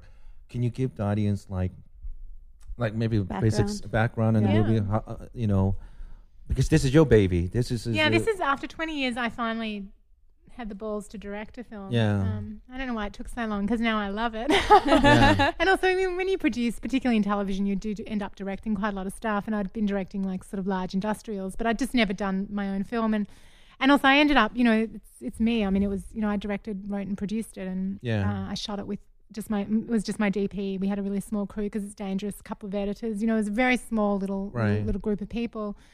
I mean, it all started with um, it started with my friend Sergio Flores, um, who lives in New York, who I've known for a long time, and he'd read a lot about Saad and uh, Samasani. yeah, so he, and and he called me in LA like a couple of years ago and said, "Have you read about this dude Saad Mohseni?" And and I said, "Yeah, I know who he is." And I, he's, he told me about a couple of things. You know, I googled him and did a quick read, and obviously, you know, Saad grew up in Australia. He's Afghan. Um, he was For, very for, for, for that listener who don't know who he is, he owns just about every media company in Afghanistan. In 2011, he was one of the 100 most influential people according to Time magazine. And Yeah. Rupert Murdoch actually wrote about him. Yeah, and his Wow. often the, the best way to describe him, which he doesn't like at all, but it kind of sums him up quite well, is he's known as the Rupert Murdoch of Afghanistan. Yes. Uh, so he owns him and his family own started and own the biggest media company in Afghanistan. They're now moved. They've now moved into other regions in the Middle East. Um, but they they were Afghans. They left when the Russians invaded. They ended up in my hometown where they grew up in Melbourne, Australia. In fact, Um, Saad's father was ambassador to Japan Exactly. in behalf of Australia. yeah, yeah. yeah, and they grew up in Japan and then came to Australia. Um, They speak very good Japanese. I know it sounds Oh, speaks wow. great Japanese, right? yeah, Saad and his two brothers Yeah. who started the company, Yeah. uh, Jahid and uh, Zad. Zad. Yeah. Well, Zad and Zad's my age, and he went to the same university as me at the same time, and was Is that right? And is friends with a bunch of my friends, and I never knew him. And when I first started to do the film, one of my really good friends in Melbourne said, "Who's the film about?" And I said, "Saad Mohseni," and he went. I went to university with Zad, and he sent me a photo of him and Zad from like 1987 with like big hair, wearing Yeah. Snoopy t-shirts, which I sent to Zad, and he just loved it. Yeah. And Zad knows a bunch of my friends as well. And we were like, oh my God, we used to go to the same clubs. And um, anyway, so Saad's, you know, they've, they've completely changed the country of For sure. Afghanistan. And media's been a huge force of social change. And I just thought it was this great story. I thought, you know, I, I kind of, you know, did some research and, and I just thought, wouldn't it be almost, it's almost, you know, it's almost subversive to, to make a positive story about Afghanistan at a time when Afghanistan, you know, public opinion is very low. Yes. People want want to get out. You know, the with the withdrawals, you know, getting closer by the second. And I thought, wouldn't it be interesting to actually show something positive? You know, about a time that's not viewed in a very positive way by a lot of Americans and a lot of foreigners. Yeah. Um, because they don't even know what's really going on. but also because there was a lot of mistakes made. You know, we That's- spent yeah. you know over half a trillion dollars, and I think you know the war effort on a lot of levels hasn't been a success at all. I think Yeah. you know the democracy in Karzai. Obviously, there's been huge problems. Corruption is a huge problem. You know, Afghanistan's really really tricky, and after our longest war and America's longest war, we're leaving next year. And it's not exactly an overriding success, and the future's very unstable. And I thought, wouldn't it be great to do something positive that people don't know about and really Yeah. make people uncomfortable about the way they feel about Afghanistan? Because I feel like we should get out. I don't want to see any more Americans shot in the face by Afghan police forces, which is happening all the time. I don't want any more Americans by to the die. police or the Taliban or insurgents. Well, the police, you know, there's all these green on blue attacks happening now where the Afghan military or police are attacking foreign troops. Oh, it's happening. wow. Uh, uh, hundreds have hundred. I think I think it's actually a couple of hundred Americans have been killed, or NATO troops have been killed that way. You know, it's a problem. Half the country's still under Taliban. You know, you can't go that far out of Kabul without being safe. Kabul's a fortified city. I mean, you know, it's there are some amazing things that have happened in terms of women's education, health. Um, industry, business, you know, media, the fact that there was no media under the Taliban and now there's 75 TV stations in Afghanistan. I mean, there's been huge, huge progress, but at what price? And, you know, we don't have healthcare. We don't pay for our education for our kids. Our bridges are collapsing. I mean, America's a total mess. You know, th- there has to be a point when we stop spending this kind of money in, in countries we may not really have business to be in. You know, mm-hmm. I think Iraq was mm-hmm. obviously a disaster. Mm-hmm. But I just thought it would be really interesting uh, for me and also hopefully for an audience to make this film. So The that's kind of where it started. In the film is one. There's several examples where people's attitudes were changed because Saad's television show uh, was it Afghani Idol. I think the first season. What happened? This there was a female singer.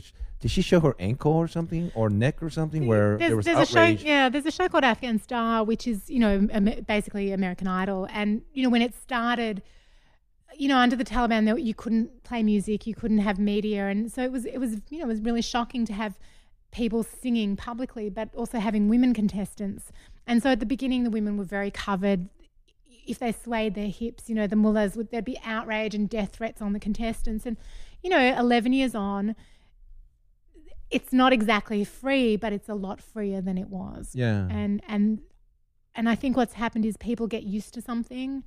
Um, a new generation come, you know, the, the Facebook generation kind Yes. of grows up with 10 years of media and they get a bit more used to it. They get used to seeing women on television talking with men. It, it it's still incredibly, in my opinion, backwards uh, and difficult for women, but the progress I think has been huge. So I, I think, like for example, Taliban's are against sports except cricket because it's, it's the national sports of Pakistan. So even Taliban's are not going to touch that. That's And hilarious. I didn't know that. Yeah, I wonder. Even though Taliban's are against to music and television show, you're right. I think masses are used to it. Do you think they're going to try to get rid of it? It's, I think I would imagine it'll be very difficult at this point. Don't you think? Um, I'm worried because you know we had this conversation before we did this. We were doing this podcast. There's two schools of thought. yeah. Um, Afghanistan's completely fucked after the U.S. military leaves, like possibly Taliban rule or Civil going, War. going back to the warlords taking control of the country, whereas uh, Saad believe things will be okay. It'll be different, but they'll be okay. I have no idea, to be honest. Here's the thing. A, you know, half of the country is is kind of how it was. You know, I, it's not it's not exactly. You know, there's there are huge areas of the country where women aren't getting educated, where, you know, women get acid attacks and you know terrible things happen if girls try to go to school. Right. Um, For example, Malala in Pakistan. yeah, Yeah. yeah, but that happens in Afghanistan as well. So, you know, I think there are really big parts of the country that are still very much under the Taliban. Um, Right. And I, I almost feel like you know that that will that will obviously continue. I don't I don't think the Taliban are going to come back into Kabul like they did and. You know, ride in in their highesses and on their horses and take over and turn everything back to year zero. But I think the problem there is, is there are so many factions. There are warlords. There are Yeah. you know, there are so many corrupt people with power. You know, there are all the poppy, the poppy kings. Oh, sure. Um, I think there's a place called Heroin Row in Kabul. sure, yeah, It's all the. these are people supposedly making ten thousand or whatever dollars a Highway year. to heroin. But but they called. they're living this half million million dollar homes. You know. and they're the ugliest homes you've ever Yeah. seen in your life.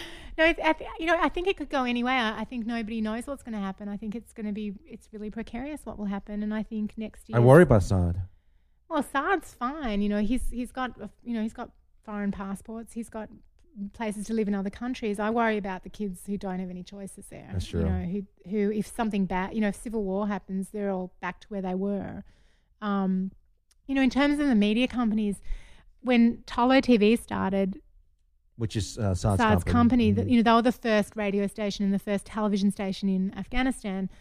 11, 12 years on, there's 75 television stations in in Kabul, and I think That's you know, a huge amount of them are funded by foreign money. And so when the troops start withdrawing at a rapid rate next year, I mean, they already are, the money What will dried start up? drying up. And I think 75 television stations in Kabul are not going to be there in a year, two years, five years. I think Tolo is one of the only ones that's self sustaining in terms of, or mostly self sustaining in terms of they have advertising, Yeah. they actually have marketing. But, you know, the question is, is how much of that money will stay? As if if things start to deteriorate. So it's it's really a crapshoot. I don't think anyone knows. I think you know there's an election year next year. Karzai's out. Uh, it's really going to depend on what happens with the election. You don't think his brother's going to take over? How many Karzais are there? I can't even keep I track. don't know, but they're all very, very, very rich suddenly. Yes. you know, I, I, I don't know. The I- poppy farms. I think it's I think it's very very tricky. I'm you know I hope to be cautiously optimistic, but I'm really scared for a lot of these people. You know I've Yeah. made friends with a lot of amazing uh, kids who are in the film, and I just I really worry. You know I, th- you know, and it's not like they can get out. I mean, most of them during the Taliban years were quite young, and they were either in Afghanistan living a hellish existence, like Masood, you know, the channel manager who was a Taliban newsreader. Yeah. Um, and most of them lost family members. You know, it was terrible, like Shafi, the, the journalist who opens the film. And then the rest of them were pretty much in refugee camps in Pakistan, which is hardly a great Mm. option. I mean, you know, they've got pretty limited choices, and I think that's heartbreaking. I have uh, two questions. Um, one, what if you could talk more about what inspired Saad to come to Afghanistan Mm. to set up the media station and how that impacted uh, the culture there, and also uh, any type of resistance Yeah. that he experienced um, with the media company. I think you know they grew up in in in Melbourne in Australia and they had a great life. They were educated. They had great jobs. They were all really successful because they're super smart with business. You know, the brothers and and Wajma, their sister, and they were doing really well. Uh, Saad's Their pa- parents are just wonderful people. Yeah, Saad's parents live like around the corner from my mum in Melbourne. Are they friends now? no, I haven't even met them. I'm Oh. dying to meet them. They but they've seen the should, yeah. film and they really like it. When I it. spent time with them, um, I hear they're great. they're wonderful. the dad would explain to me what Kabul was like Mm, 30, 40 years ago. mm. I didn't know that women who walk around in, in miniskirts and things like that. Well, that actually, I'll come back to your question, but that's one of my favourite parts in the film. And you know, when I'm, I was didn't know really, that. I was really happy to include Tom Freston in the film because he's such a champion of Afghanistan. He's been involved in Saad's business for a long time.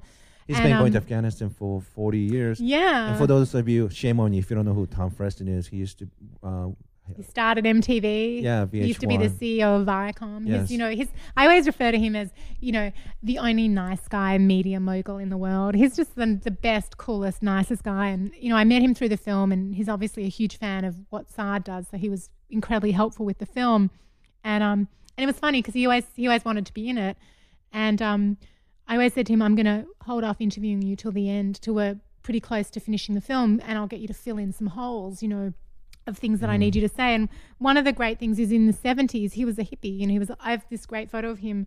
Uh, he's a long-haired hippie, and he went to Afghanistan, which I guess in a way the, the best thing to compare it to is Morocco now. You know, it Yeah. was chic, it was exotic, it was sexy, it was free, it was liberal. I mean, it makes no sense saying that now because if you know Afghanistan, it makes zero sense. You know, So there were beautiful bars you could drink and smoke hash, and it was just very cool. And he was a had a textile business there. You know, he was a smart entrepreneurial guy, and he I lived think he there. used to make jeans or something. Yeah, right? and he lived there for a long time. And and when he was telling me, you know, through my research, obviously, and also through his stories, you know, I heard about how amazing Afghanistan was. And when we when we started showing rough cuts of the films, to I just show it to colleagues just to get people's opinions and comments, you know, because we've still got time to make it better. Mm-hmm. And I hadn't yet shot Tom, and at the end, after screenings, I would say to people, "Did you know that in Afga- Afghanistan, like in the seventies, was really chic and beautiful and cool?" And nobody knew it. I mean, Yeah. unless you're a journalist, nobody knew that. And so I got Tom to tell that story, and we found great archival footage of, you know, women in miniskirts and kind of chic bohemian Kabul, and also it was very beautiful. It was had beautiful homes, you know, green streets. There were trees. I mean, there's like probably there's no trees in Kabul. I mean, Kabul's rubble. You know, it's been rebuilt, but it's not. It's not like a city. Right. I mean, there's barely any paved roads, and the ones that are there we've paid for. Um, you know, it's it's it's a bit of a mess still, and and I think Tom's contribution to one of Tom's contributions to the film is giving us like a little history lesson of Afghanistan, and I love it. But yeah, we can't say enough good things about Tom. He's amazing. Um, yeah, It's, he's one of the few CEOs, very, I mean, one of the most successful CEO. But he's he's he's gr- good at writing interesting story for Vanity Fair, you know. yeah, And, and also he gives a shit. You know, he cares about Yeah. people. Yeah. He's not he's not interested in hobnobbing with rich people. He actually gives and a he shit. he he was unfairly fired from uh, Viacom from uh, Mr. Sumner Redstone because he didn't want to buy MySpace. for Boy, one- did he show them. he didn't want to buy MySpace for half a billion dollars because my understanding, Tom said, this doesn't make any sense. Unfortunately, Mr. Rupert Murdoch bought it for half a billion and then recently sold it back to someone for, for like 30. 20 cents. Yeah. so Tom was right, even though they never thanked him. And uh, No, Tom's smart, and you know he's involved in Vice now, which is again a, a Yeah. really progressive, futuristic media company in a lot of ways. Like he's just he's a smart guy. I mean, he just knows what's happening next. I call him the modern day Gandalf because he's Yeah. uh, any given moment he could be anywhere in the world Yeah. helping people. Yeah, he's a Um, good guy. But sorry, we didn't answer your question. Uh, About uh, Saad, why he came to bring in the media company and the resistance. I mean, I, I think after the after you know the NATO forces invaded in 2001 after 9/11, a lot of Afghans wanted to come back. A lot of Af- Afghans had been exiled for you know 30 years, Mm-hmm. or just for the Taliban period. It, you know, a lot of Afghans hadn't been home in a very long time, and a lot of them wanted to come back. And I think Tom Freston went back first time in like 20 years or something. too. yeah, totally. But you know, I think for Saad and his Saad and his you know, Saad and his brothers, I think they'd been successful in Australia. They were a little restless. Saad had already been doing a bit of exploring in the region. Yeah. Um, and I think, you know, they were just like on one of the first flights back. And, you know, Saad tells a great story in the film about, you know, how the, fl- the planes were so full. They were even selling, you know, seats in the cockpit and the stewards were standing during takeoff and landing because the planes were so packed. And, and it was very emotional. You know, a lot of Afghans hadn't been home in a long time. And also when they got back, actually, Saad told me this. For them, they didn't have all these incredible memories of Kabul because they were kids when they left. Mm. But for people like their parents, when they came back for the first time after 30 years of war, seeing the country, it was Oh. heartbreaking. Yeah, I bet. It was just people were gone, friends were gone, suburbs were gone. I mean, it was just it was just unrecognizable, and also culturally, it had just gone backwards like hundreds of years. So Yeah. I think for people of a certain age, it was very tough. But a lot of people like Saad, who had been kids in Afghanistan, came back and thought, you know, they're they're entrepreneurs, they're smart, they're also interested in making money, and they came back and thought, wow, we, we can we can we can do anything here. And, and that's what they did. You know, they, they had no media experience. I love the fact that they had no media experience and they started this company that's now this massive company that employs like a thousand people. Wow. Um, Tolo, right? Yeah, and they didn't know anything about. They didn't know, you know, and radio. I don't think was that difficult for them to set up because radio is not that tricky. But Saad says in the film, if we'd known how difficult television was, we never would have done it. I mean, they had no idea what they were getting into. Good- good- It's a good thing they didn't know. It's beautiful watching them, and I like that you show that in your film. The process of how they learned literally on the job. Yeah, Everyone. For and no sure. one knew how to do anything there. And They literally yeah. drove up to hell and put a an, um, radio tower, right? Yeah, they had to find people to build radio, uh, TV towers, you know, the masts, but nobody knew how to do it. So they had to find engineers and then get them the plans and then say, do you think you can do it? And, you know, and along the way, they created all of these people who now have really successful businesses. It's just had such an impact on the country. It's extraordinary in terms of education, in terms of changing social mores, in terms of promoting women. I, I, I, I think it's extraordinary. And illiteracy, I don't know what's the rate, but it's pretty high in Afghanistan. And It's between li- literacy now is, I believe, between sixty and seventy percent. I mean, it's really staggeringly Jesus. high. And I think in Kabul you don't see it as much because it's it's more educated. But you know, still, I mean, the majority of people in Kabul probably can't read and write. But if you go out into the provinces, I'd say it's in the high ninety percent. You know, and there was a very um, sweet scene where kids are watching Sesame Street, No. Afghani version of it. I love it. But what was interesting, even the adults are watching because they're trying to learn how to read and write.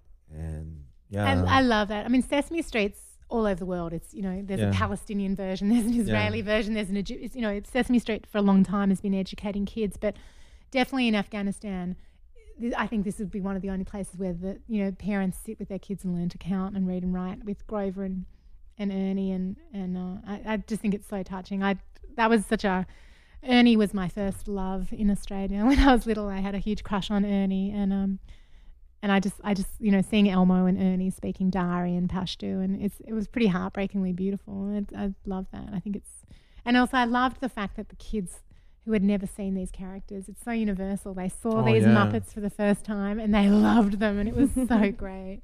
And also seeing the voice actors, you know, the guy in the film we, we cover Grover doing, um, they call him Kajkol in in Dari, but watching him do Grover in Dari is just really beautiful.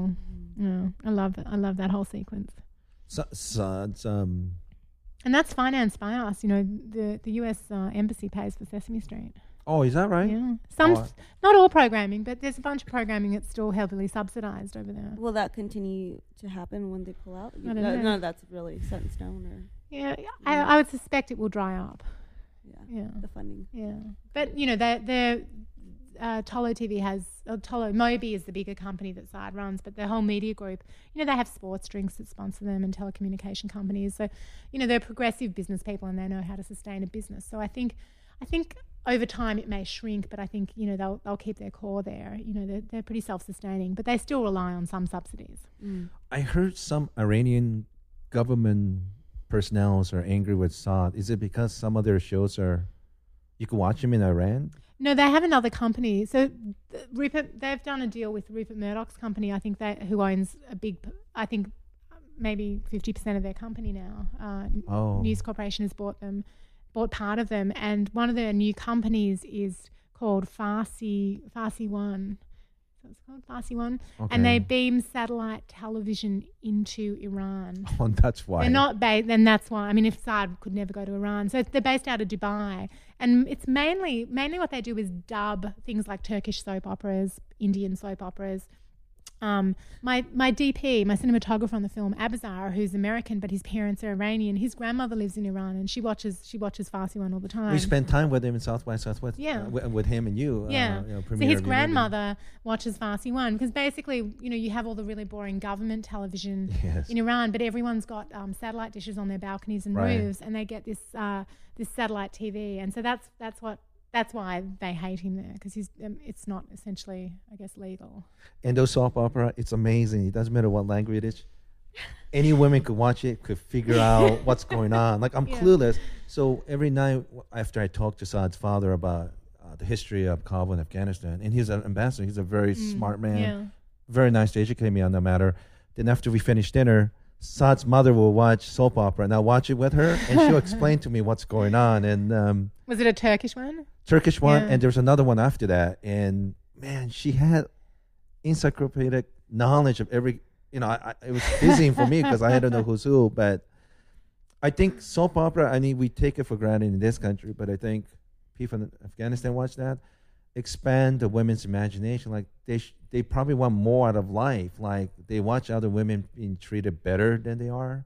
Yeah, it shows them about relationships, and, it's, and it's you know they have this soap opera that they that I that, that I show in the film um, called Raza. It's, uh, I'm not going to say the full name because my pronunciation is horrible, but it's been going for a long time and it's super popular. But they do a bit of messaging in it. You know, they try and show positive relationships. Yeah. You know, initially they tried and showed people wearing modern clothing, you know, different hairstyles. You know, they were trying to bring this population into the future, essentially, like into now. And and I think you know that kind of programming has really helped. And a lot of their stuff is messaging programming, and it's really helped educate people with basic things like healthcare, um, healthcare, education, how to look after your kids, how to have relationships, you know, how to treat your family with respect. Yes. I, th- I think that's really important. and also show in news corruption by officials and make the masses be aware like hey they're they're stealing from you guys you know That, that's one of the big things too. I think that Tolo's really done a lot about. You know, they're an independent television station. They have a 24-hour news station, Mm-hmm. and they're not afraid to expose stories. So they do stories about corruption in the government, and you know, I- Saad and his family could be in a position where they're milking the government and have be doing very positive stories about them. But you know, they're they're they're an independent television station. They take risks, and I think they, you know, over time they've built up a lot of people that don't like them. A lot, you know, they have a lot of enemies. yeah Uh, you know, it's a it's a it's a dangerous place to have a business. and i've been to the station many times in the last trip and boy security is top notch and they have to be and Yeah, I mean that just be yeah, God. I mean the last few years security has been deteriorating there. I think uh, in our film we interviewed um, Hashimi, who's the head of security there, and they have like 150 people working in the security department. yeah Um, all the expat people that work there have, you know, they have a team of security people that drive them around, and and all the employees get driven, you know, to and from work, and Mm-hmm. uh, it's it's no joke. I mean, just it was just just before I was there, there was an attack on the U.S. embassy that's very close by, and there were rockets flying over Tolo, and you know everyone was hiding in the basements, and a rocket hit one of Tolo's buildings. wow Um, you know, it's no joke. It's definitely a target. I think Tolo's always been a target on, on you know, the Taliban have lists and, you know, it, it, it fits all the descriptions. It's, it's, it's free media. It's not what they want. And it's also, there are a bunch of expats working there. So it's always, it's always been a target. But yeah, security is no joke there. I mean, w- Saad was kind enough to let us use his security team when we were there. And I was super grateful. But often we'd get around without them. And, you know, we had some hairy, hairy situations. I mean, well, because uh, isn't aren't like car bomb or not car bombs, but maybe that's more Iraq. Suicide bombs. Suicide bombs being. I mean, those are pretty prevalent, and maybe even uh, mines too, right? They'll plant mines and yeah, there's a lot of suicide bombings there. It's been quiet now because it's been winter, but it's about to st- fighting season's about to start again. But um, no, when I was there, there were suicide bombings happening. You know, Oh, pretty much. great! They're going to start again when I land next uh, week. It's just about to start Yeah. because thaw- the mountains are thawing out. Uh, The Taliban go and hide in the mountains during winter, and then you know, Yeah, it's true. It's this time right now. It's it's harvest time for heroin too. So there's money's going to start flowing into Kabul. yeah. But they, they call it fighting season, which is pretty pretty horrible. But no, you know, that's that. That's their version, Mad March Madness. God, it's yeah. I mean, I I think you know Yoshi will know this. It's like you know when you're out on the streets. I mean, we don't get around in armored vehicles, or often I would just get around in local taxis and without any security. And you know, you're you're on the streets in Kabul. It's not like you can walk around, particularly as a woman. It's not like you just walk down the street. You're always sort of in a car, but you're always aware that you know a bomb could go off somewhere. And I'm such a dumb guy. Me and Fernando just walked around like a couple of idiots, and uh, we well, were, you can, and we did a lot of that as well, but it's not advisable. yeah. Um, I mean, we spend a lot. You know, you've seen the film. We spend a lot of time on the streets. Um, you know, you just you just don't want to get unlucky. I mean, I think if you get unlucky in Afghanistan, it's really fucking unlucky. I mean, we missed one suicide bombing by a couple of minutes that killed, I think, over eighty people. Oh wow. oh Jesus! Um, that was a hor- it was such a horrible day. It was, literally like a few minutes. You just yeah, as we drove off, we heard it, and it was pretty grim. It was it was on Ashura, which is this holy day when Shias go out and self-flagellate. It's. Yeah. and there were thousands of people on the street. It was sort of a very festive kind of kind of day, and we just thought it'd be great to shoot some B-roll. And we spent a couple of hours there, and the bomb went off just you know exactly where we'd been, and a lot of people Oh. died, and it was God, it was horrible. Not it wasn't about me. It was just about all the people that had died and Yeah. how horrible it was, and you know, yeah. I mean, you you know, Saad had said to me, everyone has a close call in Afghanistan, and um, you know, it happens to everyone. You just don't want to end up. And it's, it's like when you go to the supermarket there. There's a, there's a couple of Western supermarkets in in Kabul, and you know, just before I got there, one of them right near Tolo actually was blown up uh, by a suicide bomber, and you know, all the people that I know that live there go there all the time, and it's it, it's just a matter of being lucky or unlucky. And I remember always whenever I'd go to the supermarket, it was just you know there wasn't a lot of lingering and chatting. It was very in and out. Yeah. you know, there are targets and places you don't really want to be, and all of the government buildings we always felt like that about. Um, and just being on the road, you know, I just always felt like when you were out on the road in the streets of Kabul, particularly if there was a NATO or a military convoy going Yeah. nearby, you always Yeah. wanted to hang way back because they're It targets. seems like those are yeah, those are big targets. And drivers know that the minute they see a Humvee or a convoy, everyone pulls back my, you know, a, lo- a long way away. But it just makes you nervous. And I guess the other thing, we went to the beautiful Panjshir Valley just hiking one day because we needed to get out of Kabul, and I nearly stepped on a landmine. How Isn't did you know? How did you know? You, you saw it later, well, actually, it's no. or did it go off later? No, no. Um, Mustafa, who was one of our drivers from Tolo, who was awesome. Um, it's funny. We'd worked with him a lot, and he didn't speak any English, but Abazar, my DP, speaks Dari, and so we we just got on very well. There was sort of Zubaid was the security guy, and Mustafa was the driver that we used a lot, and um, it's so funny because you get to know them and you talk to them for such a long period of time, but because it's a Muslim country, you know, you never actually touch them, Yeah. or you know, they can't touch you as a woman. And we were hiking for hours up this massive mountain, and it was so beautiful. And Mustafa came running up to me and pushed me, like he touched me, which was shocking enough. And he pushed me, and I went flying, like I went flying and landed on my ass, and I was, and I kind of landed, and I was kind of in shock, and I went, and he didn't speak English, but I kind of went, Mustafa, what the fuck?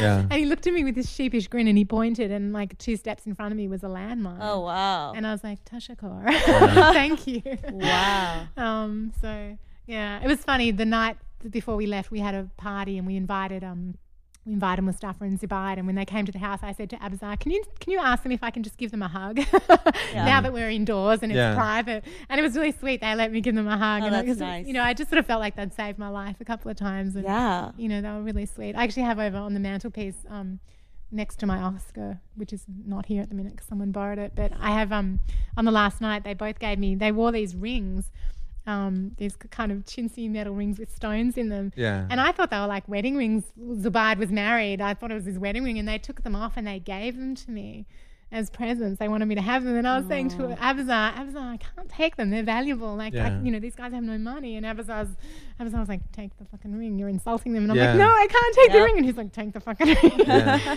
and um, and we, you know, we gave them like, gosh, we gave them cameras and money and clothes, and Oh, good. you know, you can't give these people enough. But it's really sweet. I have their rings on my mantelpiece. I saw them. They're beautiful. It's very. I was checking out your Emmy. Yeah, it's sort of meaningful. And there's actually a stone there that Zubaid gave me from um, from Panjshir Valley that's got like some gemstones in it. But I don't know, stuff like that means a lot to me. You know, it really, I don't know, it's it's really nice. Having human experiences with them, and especially as an outsider, quote unquote, coming in, I think, uh, I mean, it's lovely to hear stories like that that they are embracing of you and and you know the people you were with, and for you to connect with them and uh, experience who they really are, and, and though they've been tormented and traumatized by war and bombings. I mean, to live in that kind of fear and anxiety every day, we have no fucking idea what that means.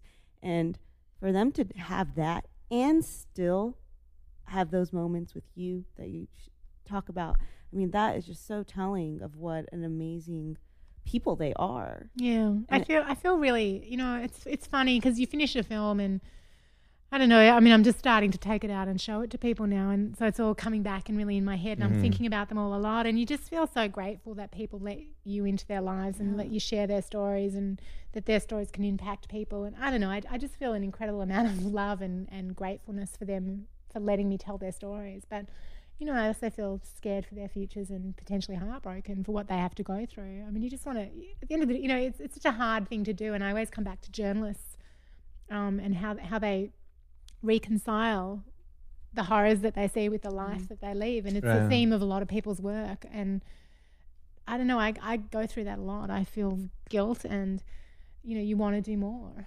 You know, and and tough. and Son, I mean, he's doing everything, whether it's drama, news, program for kids. game shows. Yeah, Yeah. and there's so many uh, amazing expats live in Kabul. I keep forgetting the teacher's name. She was in charge of drama and um, Trudy? yeah, and Yeah. and yeah, she she made me teary at, at, when I was watching the movie because she really cares and she knows that her time is limited.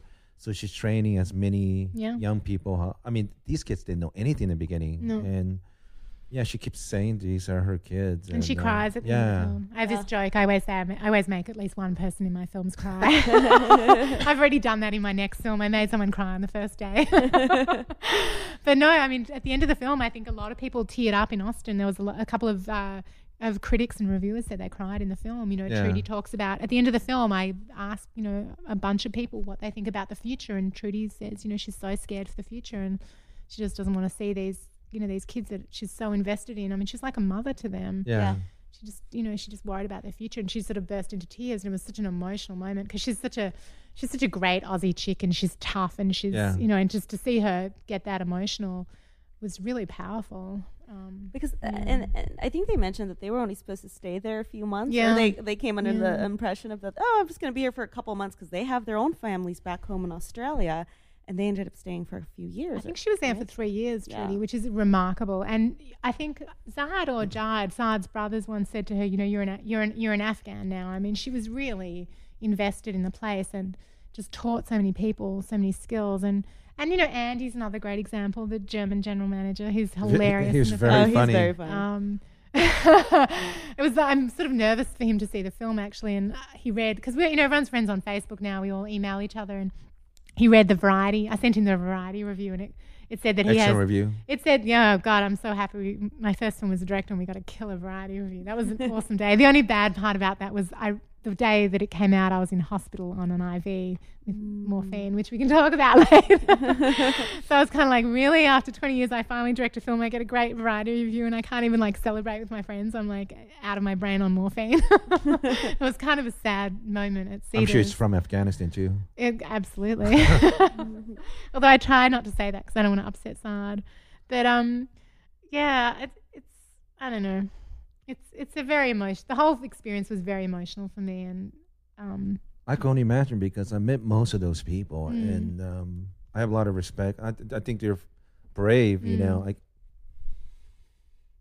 but yeah, I'm worried. I'm I'm I don't know what else to say. I'm really worried for them, you know. Mm. And you were saying at least expats have opportunity to go come home, I guess. But um, God, every one of the, the, the Afghans that I met, they're just so kind. You know the thing that they do. The greeting, you meet them, they put Mm. their hand Mm. to their chest like that. yeah, Yeah, I, I don't know. I, I really like that. They're so friendly. It breaks It's Every nice. stereotype about The only bad thing about the friendliness was, you know, it, the big running joke when I was there. The second time I was there for two months, and pretty much the minute I landed, I got really sick and I couldn't hold anything down, and it was really hard for me to eat. And the biggest problem with their incredible friendliness is anyone you meet invites you to their house for a for a meal. and I'd sort of say, "Oh, I'm really sick. I can't eat anything," but they would never accept that because that's their thing. You know, you have to come to the house, have some tea, and eat some food it's just like Southern hospitality on steroids. on steroids. yeah. And it was just Abazar was really great. We were actually both pretty sick, and Abazar became my my cinematographer became this master at putting food on his plate and sort of playing with it and moving it around, and somehow they would believe that he'd eaten. Yeah. But for some reason, maybe because I was more of a foreigner, to Yeah. them, they really You could speak obsessed on me eating. yeah. and so they would pile this food on them, and I'm basically, you know, crapping myself While or, you're or running to the bathroom to vomit and being force fed. And Abazar would just sit across from me and laugh because he knew the pain, and like my, my face was green. And you know, famously, when we did the big interview with Saad at his house, I had to run out of the interview like three times to vomit. Oh. well, I think that's what's so great about you that you were able to connect with these people and show these sides of them because you did this. You would still, despite despite you becoming physically ill from their food, yeah. understood their culture, where you wanted to show immense amount of respect for them. I mean, who does? Who's going to put themselves on the line like that? Yeah. I mean, that's so respectful and amazing on your part to do that and to show such a positive side of them in a film, which I don't know if anyone else has ever done that, um, perhaps, but um, I think that was really touching for me watching your film was seeing seeing such a lovely side to these people and their just their will to live, to love, to laugh, to to uh, uh, just be, and I and think they're smart as well. yeah, Yeah. That's what I love. very, you know, people smart. sort of think of, I think Afghans as not being very smart, and I just loved that. I love that it's not about religion, it's Yeah. not about war, and Mm. I'm showing smart people who just want a chance. And to me, that's what it's really, that's sort of, that's what really spoke to me. You know, like the young journalists and the women, and Yeah. they're smart people. They just deserve a chance. And I think that's what's playing with audiences. You know, they're getting really conflicted about, oh my God, these poor people, we have to help them. yeah. They're so exotic looking. They're beautiful. They're gorgeous, right? Yeah, oh my God, their eyes- are so hot. Their eyes are from another planet. Okay, let's just talk about Shafi, who opens the film. You know, the very handsome yeah. um, journalist who.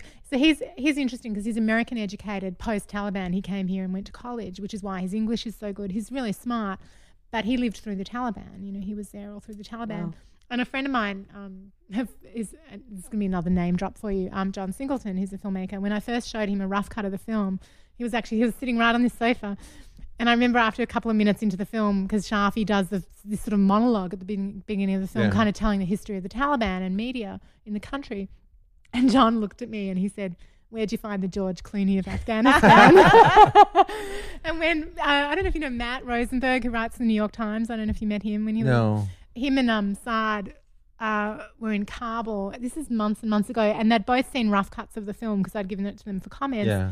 And I, they'd obviously both had dinner together or something because within a couple of minutes I got emails from both of them, and they were they, they both said you know they caught up with each other and they were talking about me lovingly and. Uh, and they were they were both joking about Love how, connection. Oh no, lovingly as in, as in warmly, probably the wrong word, but but they both had laughed about the fact that I'd opened the film with like you know the best looking guy in Afghanistan Yeah. and how shallow I was.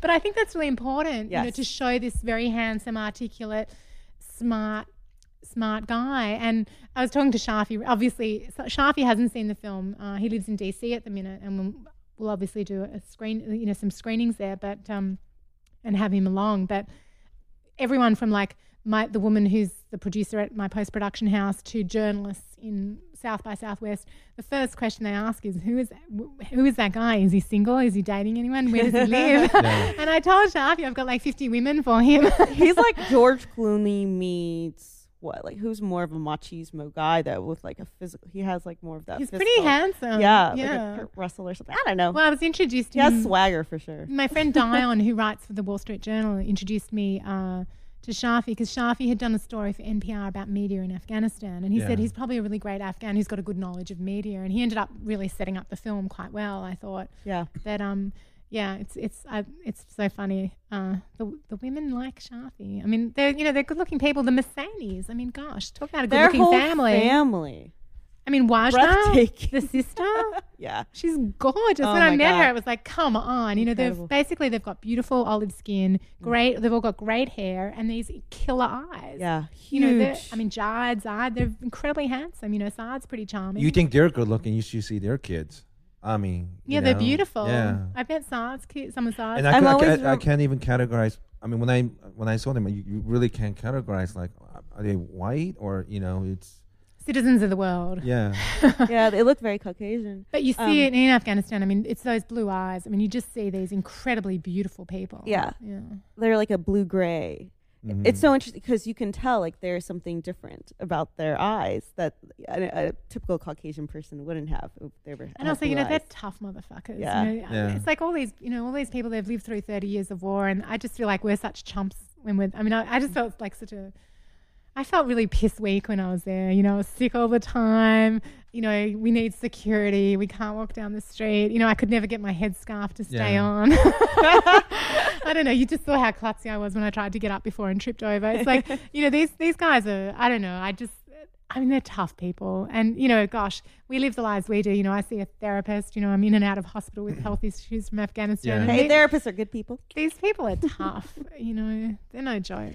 Um, You- can I? you, Sorry, go. So you, you were talking about Panjshir Valley. I went there too, and That's why I brought it up because isn't it amazing? it's it's it's beautiful. but the thing that really struck me was the Soviet tanks are all over the Yeah. place, and I thought, how would they try to?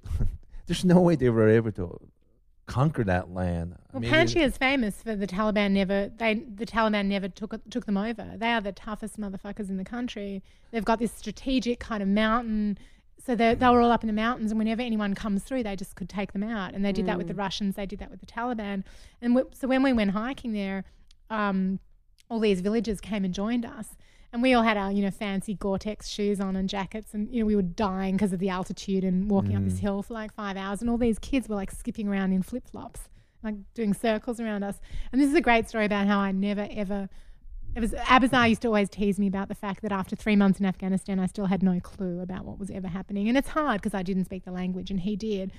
And we were hiking up this mountain in Panjshir, which is it's like being back in time 300 years. Didn't Oh, you for find sure. that? I mean, there's most people don't have electricity. It's very, very the village. sky is so blue. Oh, it's and the river there and the fish. It's it's really beautiful. Uh, it was one of my favorite places.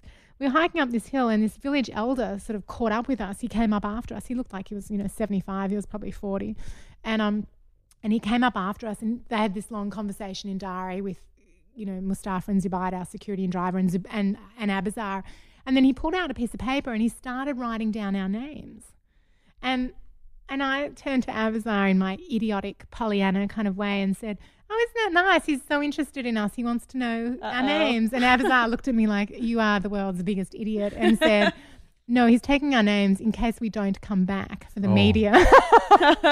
and I was like, I thought this was safe here. I thought we were going somewhere safe. This is before I nearly stepped on a landmine. And um and Abazar said, well, you know, it's safe-ish. I mean, and I said, what? Why would we maybe not come back? And he said, I don't know, Taliban, just some crazy tribal people we meet who take us out. And then, and then he, tri- I think he was fucking with me. And then he said, wolves. And I got really scared about the wolves. I was like, there's wolves here. like, I don't want to be eaten by a wolf. And then, like an hour later, you know, I got pushed out of the way of a landmine. And I remember when I said to them, What the fuck? I thought you said there were no landmines here. I remember Mustafa said, Well, not many. wow. Do they uh, do they go back to clean them out? I mean, is there a movement? They don't. Are they just like they find them when they come across? I don't think so. Wow, that's I'm sure they did some scary. demining when the military came in a long time ago. But yeah, but Panjshir is amazing. I, I loved it there. I, it was such a beautiful day. It's, it's just, you feel like, it's almost like you're not on Earth. It's so removed from anywhere. It's just com- this. I mean, I'll show you photos later, but it's just, it's really spectacular. And I always mess up his name. As a uh, Ahmed Shah Massoud. Oh, yeah, yeah. He was na- considered a national hero of Afghanistan. He was assassinated two days before 9/11. Yeah, he was the big anti-Taliban leader. You know, he led the Northern Alliance, right? Yeah, Yeah. and then Wall Street Journal called him the man who ended the Cold War. Yeah, and, and, there's uh, that beautiful memorial there. Yeah, I went there, and Yeah. it's it's somber and beautiful, Mm. and um, yeah, basically when he was assassinated, uh, it was Al Qaeda's uh, sign to go on with 9/11 attack Yeah, yeah. because they were, the Taliban were afraid of him. They call him the Lion of Panjshir, and um, this is like a pop culture reference, but he was kind of like the John Connor of the Terminator series of um, Afghanistan because he Yeah. was a tough warlord Yeah. and they could not stop that Yeah, guy. And um, I think that they got him. Two Al Qaeda members pretended to be a journalist, Yeah. re- interview him. I think they had a bomb hidden in their. Was it the turban or yeah, there was turban, yeah. something. yeah, or camera? I can't remember, but yeah, it was a pretty famous story. Was it a suicide bomb? yeah. Yeah, because they, you kill him, you kill and that was fifty thousand men. that was the end, and then two days later, 9-11 happened, and you know, Mm. yeah, it was a yeah. But Panjshir just Panjshir felt very different. You know, it just felt it was somewhere that had never fallen under the Taliban, and the people there Untouched. had this real pride. I think Tajik, the ethnic group, pretty much run the whole area. Mm. And uh, I forgot the guy. He was our um, um, armed bar guy. Uh, I call him the mayor of Panjshir because every time we pulled over, everybody would just run up to him and hug and kiss This is him. Zubaid. Oh, that's it. That's this it. is our guy because he was from Panjshir. I call him the mayor of Panjshir. this is why when we went hiking in the, his Mhm. uh, all, all all the village people came and hung out with us and they Yeah. had guns and because they were all like his relatives. Yeah, it's Zubaid. That's the guy whose rings on my mantelpiece. He was wonderful, and he took us to um, local hospital run by Europeans, Mm. and these are just amazing. Once again, n- I know we get bad rap with war and everything, but there's so many expats that they're doing good work, and they're volunteering at this hospital in middle of nowhere, and these women have very little knowledge about basic medical or women's health, you know, and yeah, I, I, I have so much respect for them, and The problem is, it's like humanity. You know, there's good and bad. You know, there's all the contractors that go there that rip off governments that to make all this money The that should go to yeah. exactly. So you know, this is what war brings out. It brings out the best and the worst, like anything in humanity. So there's all these terrible corporations and companies that go there and are supposed to build roads and don't and take all this money and all this corruption. And then on the other side, there are all these amazing people with NGOs or embassies or whatever that go there and actually Yeah. give a shit about Afghans and invest years of their lives into trying to make things better for Afghans. And yeah. and a lot of those people end up working at Tolo for stints. And, you know, those people to me are like, you know, angels and heroes. And that's why part of the film I focus on the expats who work there because I think it's extraordinary that you step out of your career and go and work somewhere like that for a couple of years. It, there's definitely no money in it. They're not, me. these people are not doing it for the money. And, No. you know, it's funny because the Mohsenis sometimes get criticized for having become very successful and having made a lot of money. But at the end of the day, they haven't ripped anyone off. You know, compared to the corruption in Afghanistan, they've run an honest, transparent business. Have they become wealthy from doing it? Absolutely. Do they deserve it? Absolutely. You know, they've spent 10, 12 years of their lives in that country and it will continue. They've completely changed the country. They've created employment for an entire generation of young They people. They literally employ thousands of people. They've got like I think 800 people now Oh, is that Tolo. right? Yeah, but you know they've really changed the culture. And to me, I just think you know they're great people, which is why I wanted to make a pretty celebratory film about about what they do. And you know, s- he something happened in my life personally this week. It's been really rough, um, Oh, I'm sorry. and um, something that you know important for me. You know, um, charity and things like that. Afghanistan. Saad called me yesterday, and um, he's he, I don't I, I can't say enough. I love the guy. Um, I I really look up to him. Um, I respect him so much, and and he's got a, such a wicked sense of humor Mm, too. You mm. know, and um, He's a great guy. he's just he's incredible. I mean, I've made a lot of very critical Yeah. films over my career, and you know, some people have said, you know, why didn't you have sort of criticisms of him in the film? And it's like, you know, we address the issue of propaganda in the film because they make programs that are sponsored by and paid for by governments to push a message, Yeah. and we talk about that, and we it's it's kind of a complicated argument, and I think that's important. But at the end of the day, I think they're really good people. Oh, absolutely. And I tell this They story. were already successful in Australia. You know, No, that's they're, they're all very successful businessmen. You know, they're smart guys, but they've you know they actually give a shit, and I love that. For and sure. I, you know, it's it's it's sort of rare to come out of a film with such incredible positive feelings about someone, but you know, I feel like they're friends for life. But one of you know one of the stories that I tell about Saad that really I didn't know him. I'd been in Afghanistan. It was my first time. I'd been there for maybe two or three days, and we were in the, we were kind of in the middle of nowhere in a really shitty part of Afghanistan. It was outside of Kabul, and the weather was freezing cold. It was just horrible. It was a really cloudy day. I was pretty miserable, and the sun broke through the clouds, and this sort of stream of sun came out, and I'd just met Saad, and I really didn't know him, and he looked up, and his face was in the sun, and he just took a moment and I was staring at him and he looked at me and he said, ah, with this big smile on his face. And it was completely genuine. And he said, ah, there's nothing like the Afghan sun on your face. And I remember looking at him thinking, are you fucking kidding me? you know, we were standing in mud and ice. It was freezing cold. We were actually outside of a prison. I mean, it was just revolting. And I just looked at him and I thought, man, he is an Afghan and he is happy to be home and doing what he's doing. And it really touched me. And I, I think that sort of set the benchmark of me thinking he was a good guy. I just suddenly really believed him as being authentic and giving a shit about the place.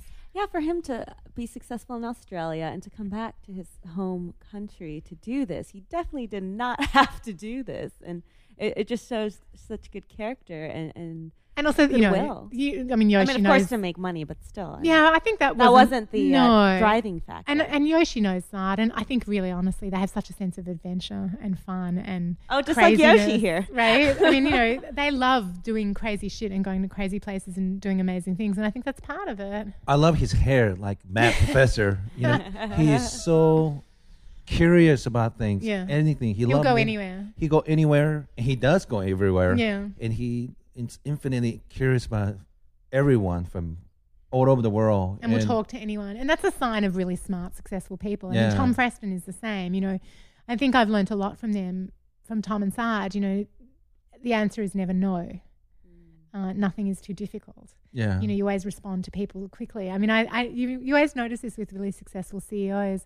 They're the ones that they, they're the ones that get ten thousand emails an hour, and they answer you in, instantly. yeah. Like if I email Saad now, he'll respond straight away, and uh, and Tom's the same, and I find that really amazing. Uh, and it's a real sign, a sign of success, I think. You know, I think it's people that aren't that busy that are slow. and Yeah, they're so successful. They could just both retire and do nothing. Oh, But they'll they- never do nothing. There's just. I mean, Sonnet must have three or four cell phones, and sometimes I catch him using two cell phones at the same time. And um, I don't want to give Saad's wife's name, but she's she's a beautiful, wonderful person, and it takes a special person to track someone like Saad. And there's a powerful couple, you know, and, and he's a great dad. yeah, You know, uh, no, I- you know, they're- they're very, very, very cool, interesting people. But they've definitely taught me a lot about being positive Mm. in the face of adversity. You know, I try and learn from people who are successful and powerful, and I just, I don't know, and they've just got such a spirit of adventure, and nothing seems to knock them down. I mean, things knock them down, but they get up real quick. and you know, I I come from lower income category, and it's always intimidating meeting people like that. But it's always surprising. The more success they have, they're so inviting, and they want to help you to make better of yourself. Yeah. You know, and even Tom Freston and Saads of the world, they're just kind and. Um, they always want to learn stuff and curious what you're doing with your life, and Yeah. they're just I can't say enough. Tom Freston, Saad Mohseni, Dexter Filkins, who you know, journalist, and on and on. They're just amazing people. So when people ask me, "Are you crazy to go to Afghanistan?" Well, yes. little- yes, little little. well, I'm cra- I'm crazy not because I go to Afghanistan. I'm just crazy because I'm crazy. But I, I just think yes, I could go Rome, I could go Hawaii, Yeah. but you meet the most interesting place when you go to the most Who scary. gets to go to Afghanistan Yeah. and also know like the best people there? I mean, that's one of the things that I love about what I do. I mean, a lot of my friends, well, most of my, you know, I have documentary friends, but most of my friends do other things. And mm-hmm. before I went to Afghanistan the first time, I mean, that was seriously freaked out for me. And I was freaked out for myself. And, you know, you try to keep it together and be together, but you're kind of terrified because, you know, you don't really want to die. Um, but I don't know. There's there's something about Afghanistan. I mean, I I had a tough time when I was there. It's not like it's a you know. I mean, Yoshi, you've spent days there, but imagine spending three months there. I mean, I can't imagine. you know, when you get, you know, when you go to Dubai, like all you want to do is like, you know, have a shower, get into like a, you know, a sauna and like Yeah. sweat out all the shit from your skin and get a facial and a manicure. And I'm not that much of a princess and like eat some proper food and sleep in a clean bed. And, you know, you, definitely, it, it's tough. It's a, it's a tough place to be, but the, it's almost like the longer time goes since I've been there and you know I've been so immersed in the film it's really touched me and it's really changed me and I've been to a lot of difficult places in the world but you know Afghanistan's is I don't know what it leader is. there's like it kind of you know I don't I travel a lot and I don't come back with rugs from places and things from places but I you know I came back with things from Afghanistan it really stuck with me there's something very meaningful about the place, and and also that part of the region. I mean, the film that I'm about that I've just started on is about. Yeah, can you talk a little bit about that? Yeah, I mean, it, God, I, in January, I, I just got out of my first stint in hospital. In um, I've had a lot of stomach issues um, since Afghanistan, and I was in hospital in December, and in January I went to Beirut for a couple of weeks to start shooting on my new film, and um, it's about uh, gay Iraqi refugees. You know, to Oh, be wow. gay in Iraq is pretty much Uganda and Iraq. I would say are the worst places to be gay right now in the world, and you know, you're pretty much killed for being gay. And it's a story about um, my editor calls it gay Argo, our film. it's kind of this love story about a couple that met in Iraq during the war. One was a Iraqi uh, translator with the U.S. Marines, and the other one was a, was a, in the Iraqi military. And they were both gay, young kids, early twenties, gorgeous, and they fell in love in a place in the military and in Iraq. And one of them got out to America. He came here a couple of uh, four years ago. He lives in Seattle, uh, and he got out because he was an interpreter and in danger. The Americans brought him out. His boyfriend uh, was stuck in the military in Iraq, but they thought they'd be able to get him out here. And he was outed in the military, and his family came to kill him. And Oh no. uh, there's this activist who works out of the US and helped him get to Beirut. It's very hard to travel on an Iraqi passport. I mean, no one wants you. One of the few places you can get to is uh, is Lebanon. And after 30 days on a tourist visa, you go underground as an illegal, and it's a tricky place to be illegal right. uh, particularly now with what's happening in Syria, because there's so many refugees now that the government are kind of trying to get rid of anyone who's not legal. Uh, so he lives there in constant danger. He's been there for two years. You know, has this shit illegal job, lives in this you know hellhole kind of place, and he's been having a lot of trouble with the UNHCR trying to get refugee status in America. America amazingly takes the most gay refugees out of any other country in the world, which I most people that. don't know. And that was very spearheaded by Hillary. So I want to tell that part of the story in the Oh, film as well.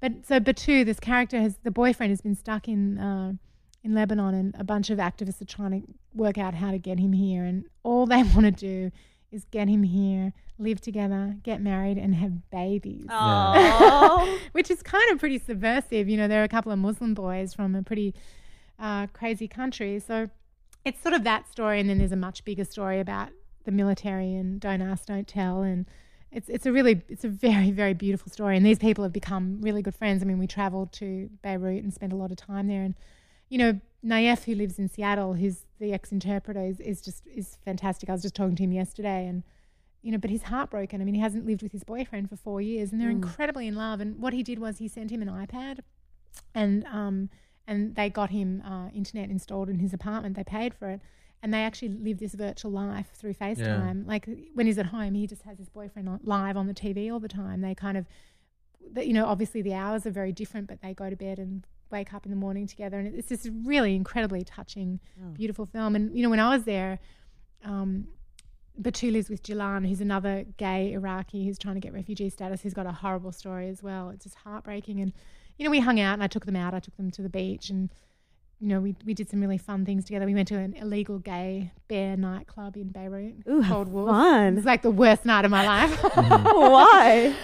um, can you picture like illegal Beirut bear gay? I mean, it was it was rough. Well, sounds man. pretty safe to me. I don't know. Yeah, and I really fit in. I just blended right in there. it was fantastic. After about it, I only went because I thought I could film, and they wouldn't let me film. So after about an hour, I was like, "Boys, do you mind if I get out of here? This is not for me." um, I don't know. th- It's, there's it's, some weird because in, in theory, if you don't have a job and money, you can't get married. So there's this weird thing where they have gay sexual intercourse with obviously men on men in Pakistan, Afghanistan. Mm. but they're not gay. They're not gay, but because they can't get because their their social station is It's not like high men in prison. Well, and also, also, you know, in fundamental Muslim countries, when you can't really date women before you marry, a lot of people have, you know, man on man sex Mm. as well because it's kind of all they can get. But in this situation, a lot of the gay, a lot of the guys were gay. You know, they had strong Yeah. feelings towards men, but they were told that that was, you know, Okay.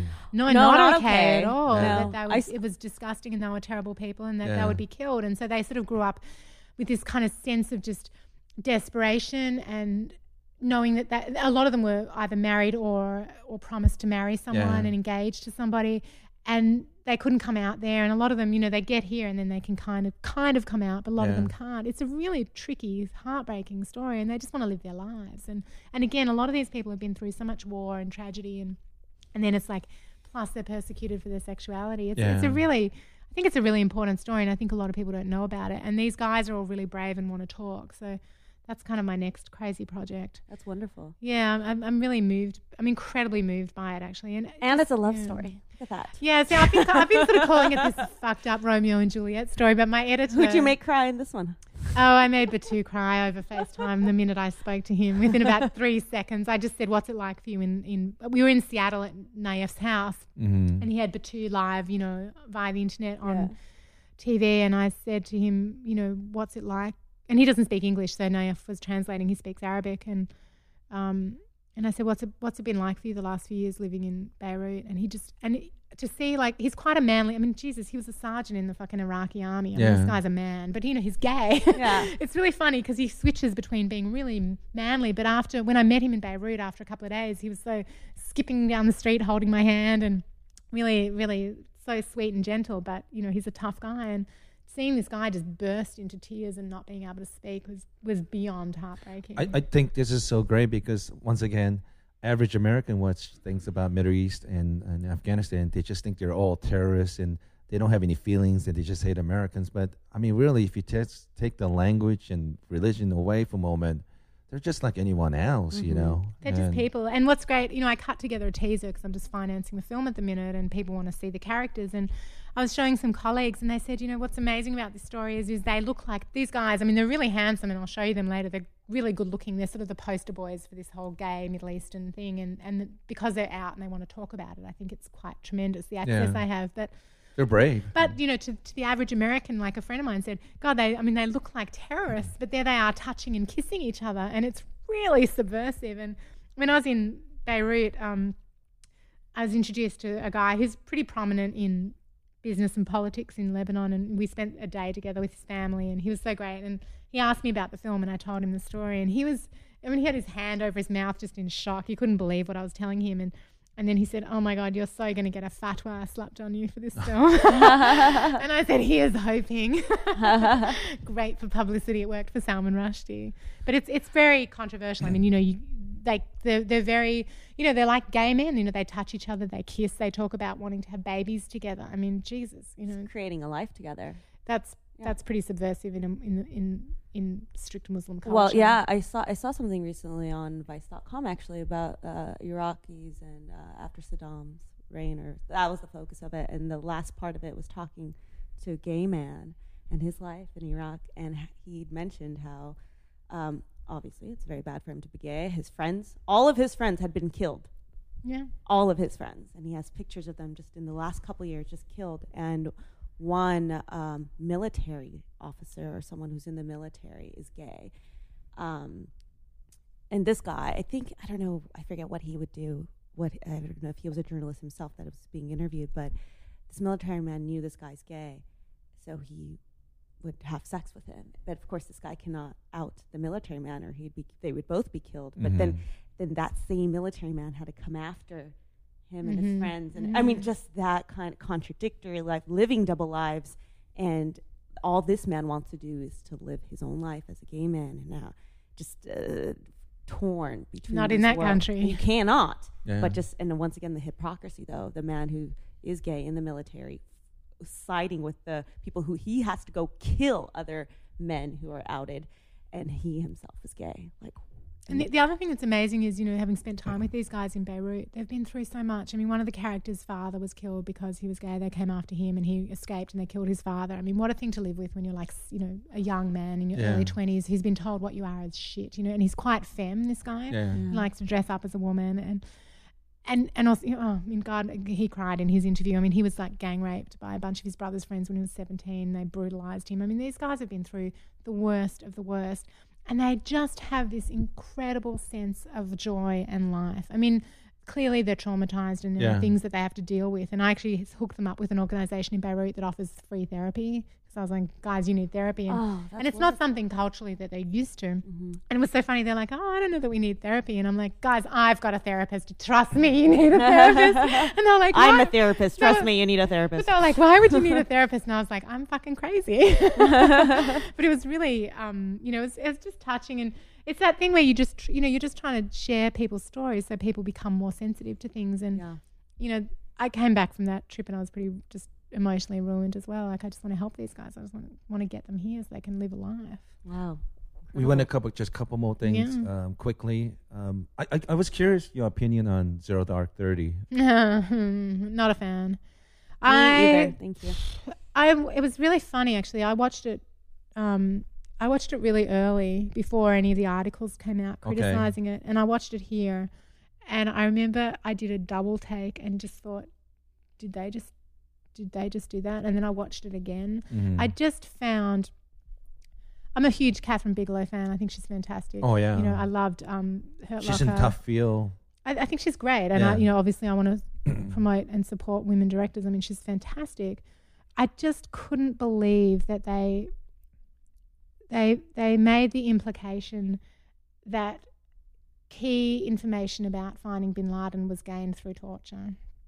And no matter all the arguments that have been presented at the end of the day, Yeah. they did that. And I just think I watched the film and thought, Jesus, you know, kids around America are going to watch this film and be like, yeah, Yep. torturing Arabs, yeah, Yeah. it gets results. And here's We the heard that in the movie theater. Yoshi and I saw it. and it drives me fucking nuts because I spent, you know, years of my life on Taxi the Dark Side, which is about the fact that it doesn't work. You know, it's fact. I mean, Jesus, Israeli Mossad agents agree that torture doesn't work. You don't get the information. What you get is the wrong information that starts wars like fucking Iraq that we should have never gone into. I mean, if you beat somebody enough, long enough, they'll say something. Yeah. Probably And- not even true. And it bothered me on a bunch of levels. It bothered me that they Mark Boal and Kathryn Bigelow's defense was it's a movie, not a documentary. Then don't make a movie about the biggest event that's happened in the last 50 Yeah. years in America and say at the beginning of the film based on real events. Yeah. Mhm. You know, then call him Osama Bin Laden. Yeah. I mean, you just you can't do that. Exactly. And also, I get it. I get why they did it story wise in terms Yeah. of writer. But Mark Boal is a journalist. I think they could have made it equally, if not more, compelling had they have had they have had some dissension between the CIA officers who were committing torture and some of them having reservations. Yeah. They could have included some of the fallout that was happening. I just, uh, Uh, you know, and and the other the, the other really lame comment that I read Kathryn Bigelow saying was, you know, she said she said no in the film they don't. The guy doesn't give the information when he's being tortured. He gives it over hummus. You know, they're having lunch with him, and it's like because After he's because been because he's just been in a fucking box and Yeah. had the living daylights beaten out of him. It's like that. Uh, the fact that she even said that makes me kind of appalled. I just think you have a moral responsibility when you're telling a true story. I think you can, you know, like the um, you know, the lead character played by you know what's her name, Jessica Chastain. Yeah. Sure, she's an amalgam of a bunch of different people. Like I don't think that matters. That doesn't have a moral implication. But you can't. The one moral issue in that in that whole story is does torture work? America allowed torture. It changed everything about the rule of law in this country and the history and the and the future of war in the world. And that's the big moral issue: is does torture work? And it's inconclusive. It's conclusive that it doesn't. Yeah. And they changed that. And I just think, to me, Well, because it's it's all about killing Osama bin Laden, who's the big number one crim or you know uh, target in the world. So it ju- definitely showed that this movie was made to show that it justifies this because no matter what we do, doesn't matter because this guy did 9/11, did all these bad things. So yeah, it's like fighting Yeah, fire it made me so angry. I just I thought it was so fucking irresponsible, and I just I, I, I just couldn't believe that that's what they did. I was so excited. Thank you. I, I'm so happy to hear that mm-hmm. because I felt the same way, and I. well, I, there was a I- lot of fallout, but It's I- just, it was just. I mean, it felt like watching. That felt like propaganda. It's like, what is this? it this felt like it was a? CIA Yeah, yeah. CIA finance pat, movie. pat yourself on the back. Yeah, while you're at it, and then and then once again, let's just keep showing that America's number one. America's number one. and, and the thing is too that you know there's a lot of articles written about it. I think a lot of educated people understand the problems with that film. The problem for me is is that the average kid on the street doesn't read Salon, No. Salon.com or Huffington Post or you know hear the sort of stuff we're talking about. mm-hmm. And so, you know, most people, and or they don't read all the books. Like I've read four books about Bin Laden and, and the capture of Bin Laden because I'm interested in that and I find that really interesting. most people don't. Most people will get their information about what happened with Bin Laden from this movie. Exactly. And the takeaway from this movie is torture works, and I think that that's just. I mean, it's it's incomprehensibly awful. It's it's movie from video games, and I kid you not, kids get most of that information about Arabs through video games, and um, yeah, um, which is why I'm making all these, you know, crazy. I'm a nice Jewish girl from Australia, and I find myself making all of these films that are sort of promoting a new understanding of Muslim culture, and I think that's kind of bizarre, but really important. And it, that's probably because of you know where I come from and the fact that my family were persecuted, you know, during the Second World War. And yeah. I don't know. I just feel like there's all this racism and bigotry, and it's got to stop. What's what's that? Um, so when when is your movie nationwide? Um, We're just we're just working out a deal now with distributors. I wouldn't go nationwide. I don't think it's Uh-huh. going to be that. it's not a Michael Moore film. You know, it's. I think it'll always. Well, be we hope it'll go nationwide. I think it, you know, I think ultimately it will um, have a small theatrical release in, you know, key cities, and then, uh, you know, VOD. It'll be available widely on VOD, and then, you know, American television as well, and same throughout the world. But I'd, I'd be saying Octoberish. I hope you get on Daily Show or Colbert Report or something, and, and you know promote your movie. And um, I'll be whoring myself out there. what's what's the website again for that? Um, I don't even have. Just follow me on Twitter, Oh, okay, just at Ava Orner. That's the best way to do it, or at the Network Movie. okay. That's that's where we're at in the minute. Um, gosh, I I, I, I can't thank you enough. Um, No. did, Thank did, you. did you have a question? Well, I just wanted to, if, if there was anything else you wanted to say, Yoshi, in regards oh, to um, like like talking like about the charity or like, with like, Ava I um. and your connection About your trip. and your it's, it's personal not, it's, con- it's, it's, connection. it's not my charity, but um, I, you know, I, like I said, I went to Afghanistan as a vacation, and it sounds absurd, but No, I know you emailed me and you said, "What should I do? I'm going to Afghanistan for a holiday." And I said, "Are you fucking nuts? Like, I don't know. Where, like, where? There's no tourist places. Like, what are you going to do? Go to a museum?" yeah, they haven't really established a tourist program yet. I had a, I was such a. quite shocked actually. I was like, "You ain't out of your mind." Well, Dexter said the same thing too. Don't go. Did but he? He thought it was it's just really dangerous, you know. But as soon as I landed, I was so Look ex- how dismissive I, he I is. was so excited. I couldn't sleep. I mean, I don't know why. I just keep thinking like there's so many different ways to get killed in Afghanistan. What a what a interesting, exciting place, and and um, all the expats and and all the Afghans that I met. I, I had a wonderful time there. I really love the country and I love the people there. And um, and you're going back. You're doing something for Sarah's charity, right? Sarah Jean? we were, but there was a A little hiccup.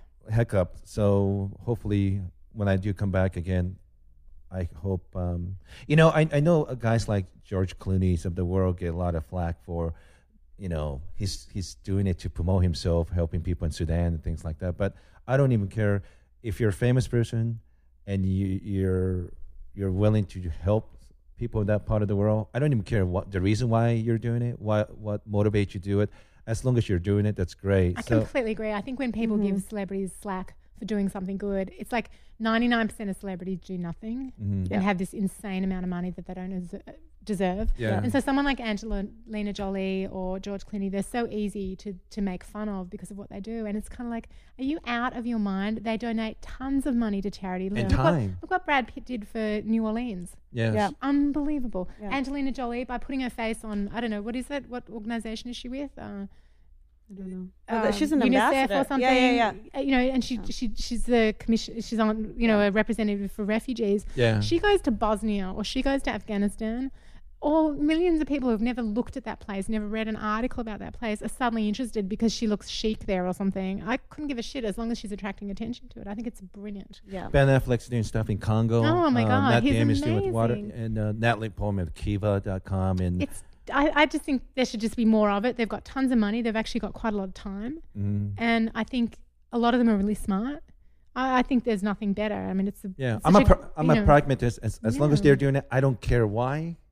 If they're getting taxed, I don't care. Just do it. No, I don't. I, I Yeah. I'm not even cynical enough to believe that. Yeah. I actually think there's, some, that, you know, the ones we've mentioned are all highly smart people. They You know, really care super about those things, and yeah. They actually Genuinely give a shit, and they really yeah. commit and make a choice in their lives to do something. And you know, gosh, I, I think what they do is extraordinary. And I really do believe that they can make people who never look at a country look at it in a different way. And that's Yeah. kind of what I try and do. I'm trying to do with the Afghanistan film and, and also the Iraq film is just show a different side to a country uh, and a very human side. Mm-hmm. And also something that you can relate to. I think you said it earlier. They're just like us. Yeah. And that's the thing, you know, when you watch the network, you look at these kids and you think, shit, they're just like us. And I don't think anyone's ever thought about, really looked at Afghanistan through a film and thought, they're just like us. They're they're they're, they're amazing, and um, Well, that's why I think also I'm so sorry, but it's movies like Zero Dark Thirty can be detrimental to that Mm-hmm. image because it shows no, they're not like us and they deserve to be tortured, and that's not a message that we want to They're send to people. animals, Yeah, they're animals. They, d- you know, it's like uh, no, we're all on this planet t- together. We're all made of the same shit. We're all one. I mean, not to sound too hippie-ish, but we are. We and to show connection is much more powerful and will be much more rewarding, hopefully, as you're doing with your movies. And Yoshi, just I- hopefully you'll be able to interview people there um, while you're there and, and Yeah. get some stories from people too. my my friend Sarah Jean and um, Jessica Lamb, who lives in UK, going to Oxford right now. I was helping them to bring somebody over there to help bring out high profile, and uh, it, it- it just didn't work out. I'm still going to go, and it's it's. I, I hate to say this, but people who work and live in Afghanistan used to bad news and uh, disaster, but they always come back, and um, I'm not really used to it. Um, I'm still recovering from working on Michael Dukakis campaign in 1988. so I'm not trying to be cynical, but it's so easy to be cynical. You know, I don't, I don't, I don't want to be that guy. It's really hard, but um, I'm still going to go. Um, this coming Wednesday, I'll, I'll land in Afghanistan April 15th, and um, when I do come back, um, what little connection I have in show business, I, I'm, I'm just whoring myself. Like, hey, if you have a free time, like Sarah Jean and Jessica's organization, uh, One Women a Year.org, they're trying to raise money and send girls to Oxford. Yeah, it's amazing. And then uh, there's also um, Skateistan where they're um, um, uh, like amusement park, the skate park for kids, you know, because it just sounds corny, but I think No, Skateistan had a huge impact. It's Yeah. a fantastic program. Yeah, and, and, and last September, this they sent a suicide bomber, kill a bunch of kids, and it really break my heart. So I think one of the girl skaters was killed, one of the young Yeah, girls. And it- yeah, it was heartbreaking. I My- met those guys when I was there. They're very cool. so my brother uh, is a professional skateboarder, so he sent me a board, so I'm going to take it to them, and uh, I, I really want to do stuff for them, and um, I, yeah, I That's the thing. You start you, when you start meeting these people. You know, you get to this point. You just want to. You just you just wish you had this money that you, you just want to send them things. You want to give them Yeah. things. You want to do things for them. And that's sort of what I find myself stuck in. And and it's funny because I was telling you I'm helping one of the girls who's now le- who's in my film who's now left Afghanistan and is in a refugee camp in the Netherlands. And I said, you know, can I send you money? Can I send you clothes? What do you need? Because I know it's winter there. She said, no, no, we just want your help. You know, send me part of the film. Write me a letter. You know, help us write this article. And it's sort of like, you know, and I'm like, really, can I send you money? And I don't have like tons of free spare money. You know, I make documentaries, but I'm like, what can I do to help you? And and they're like, just tell our story. Mm. And that's God, it breaks your heart because you're just like, no, I want to do more. And I think that's where the celebrities are really great because they raise awareness, they raise money, and they tell people stories. yeah, I, I think most average person will follow the issue because it's a superficial reason. But once again, you and I and Lilith, we don't care why you're helping and why you're interested. Just help. Yeah. and um, and your movie, I, I don't even think you know how much it's going to help them. I, I think I don't think I think years from now, you know, I think both of those movies, um, it's gonna it's gonna be like the Godfather one and two of a documentary. The problem with documentaries is, you know, people don't watch them as much as you want them to, and often Yeah. you're preaching to the converted. You know, smart people watch documentaries, and what Yeah. you actually want the masses to watch them. And I guess this film also, the, the thing that I like about the network is I think it will sell very well in educational institutions. Yeah. I've already been approached by tons of colleges and schools to come and talk and show the film there, and I think that's really important. I think it's about educating young people about these issues. Yes. And I think if a kid or someone in college saw the network, it would completely change their attitude to Afghanistan at Yeah. a young age. And I think that's really important. I, I just hope some famous star will champion it because And then we need Angelina Jolie to come on Yeah. board and Yeah, be the executive producer, right? well, that stuff happens all the time with films. So, Yeah. you know, you Yeah, never, know. never know. You never know. And Saad's pretty hooked up. Freston's pretty hooked up. We'll see what we can do. yeah, and um, please, um, I want everyone to watch the movie and um, follow um, Ava's Twitter account. Yeah, which we'll we'll, I'll, we'll put on the website. yeah, So. and I'll come back we'll when the film comes out and bore you all with more stories. Oh, I just Yeah. invited love myself back. I, I hope you get nominated for Oscar, and I have Uh, nothing I don't know but. about that. I just wish you nothing but the best because you, this is so important, and you know, I, I just that soft power. You know, this movies like this, and then science media, and all the expat kids just sacrifice, and all the brave Afghans helping um, to make the country a better place. And Saad told me something interesting. He he told me basically between twenty five to fifty thousand are members of Taliban. That's it. It's small. The Taliban are small. Of country of forty million, they're you know it's just It's small, and they're not that effective, and nobody wants them back. Very few people want them back, but you know, crazy shit happens. Mm. I don't think they'll come back. I don't think that's the big fear. I think, I, I just think there are so many difficult things they have to overcome. We'll keep our fingers crossed. Yeah, Mm. just everyone have a little bit of flicker of hope and uh, hope and um, you know just um, support the people there and yeah, I, I, thank you. But thanks for doing Thank this you, Eva, podcast. so and, uh, much. We we love you and we admire you and thank you for Oh, any excuse to talk about myself. yeah. All right, everyone, please watch her movie and uh, follow her on Twitter account and um, anything you can to help Red Cross, you, you know, Skateistan and uh, OneWomenAYear.org. Please help them because um, um, I was very sad this week. I, I'm not to lie to you. It, it really was um, hard, but um, I, I feel better today and I'm starting calling people up and say, um, please help. And uh, I'm to get one of these Hollywood stars, you know, sucker them into uh, helping us with it. And um, I hope we could help them. All right. Thanks, you, everyone. Thanks. Hope you're still alive right now, Yoshi. Love you. Uh, thanks. Thanks, everyone. Thank you.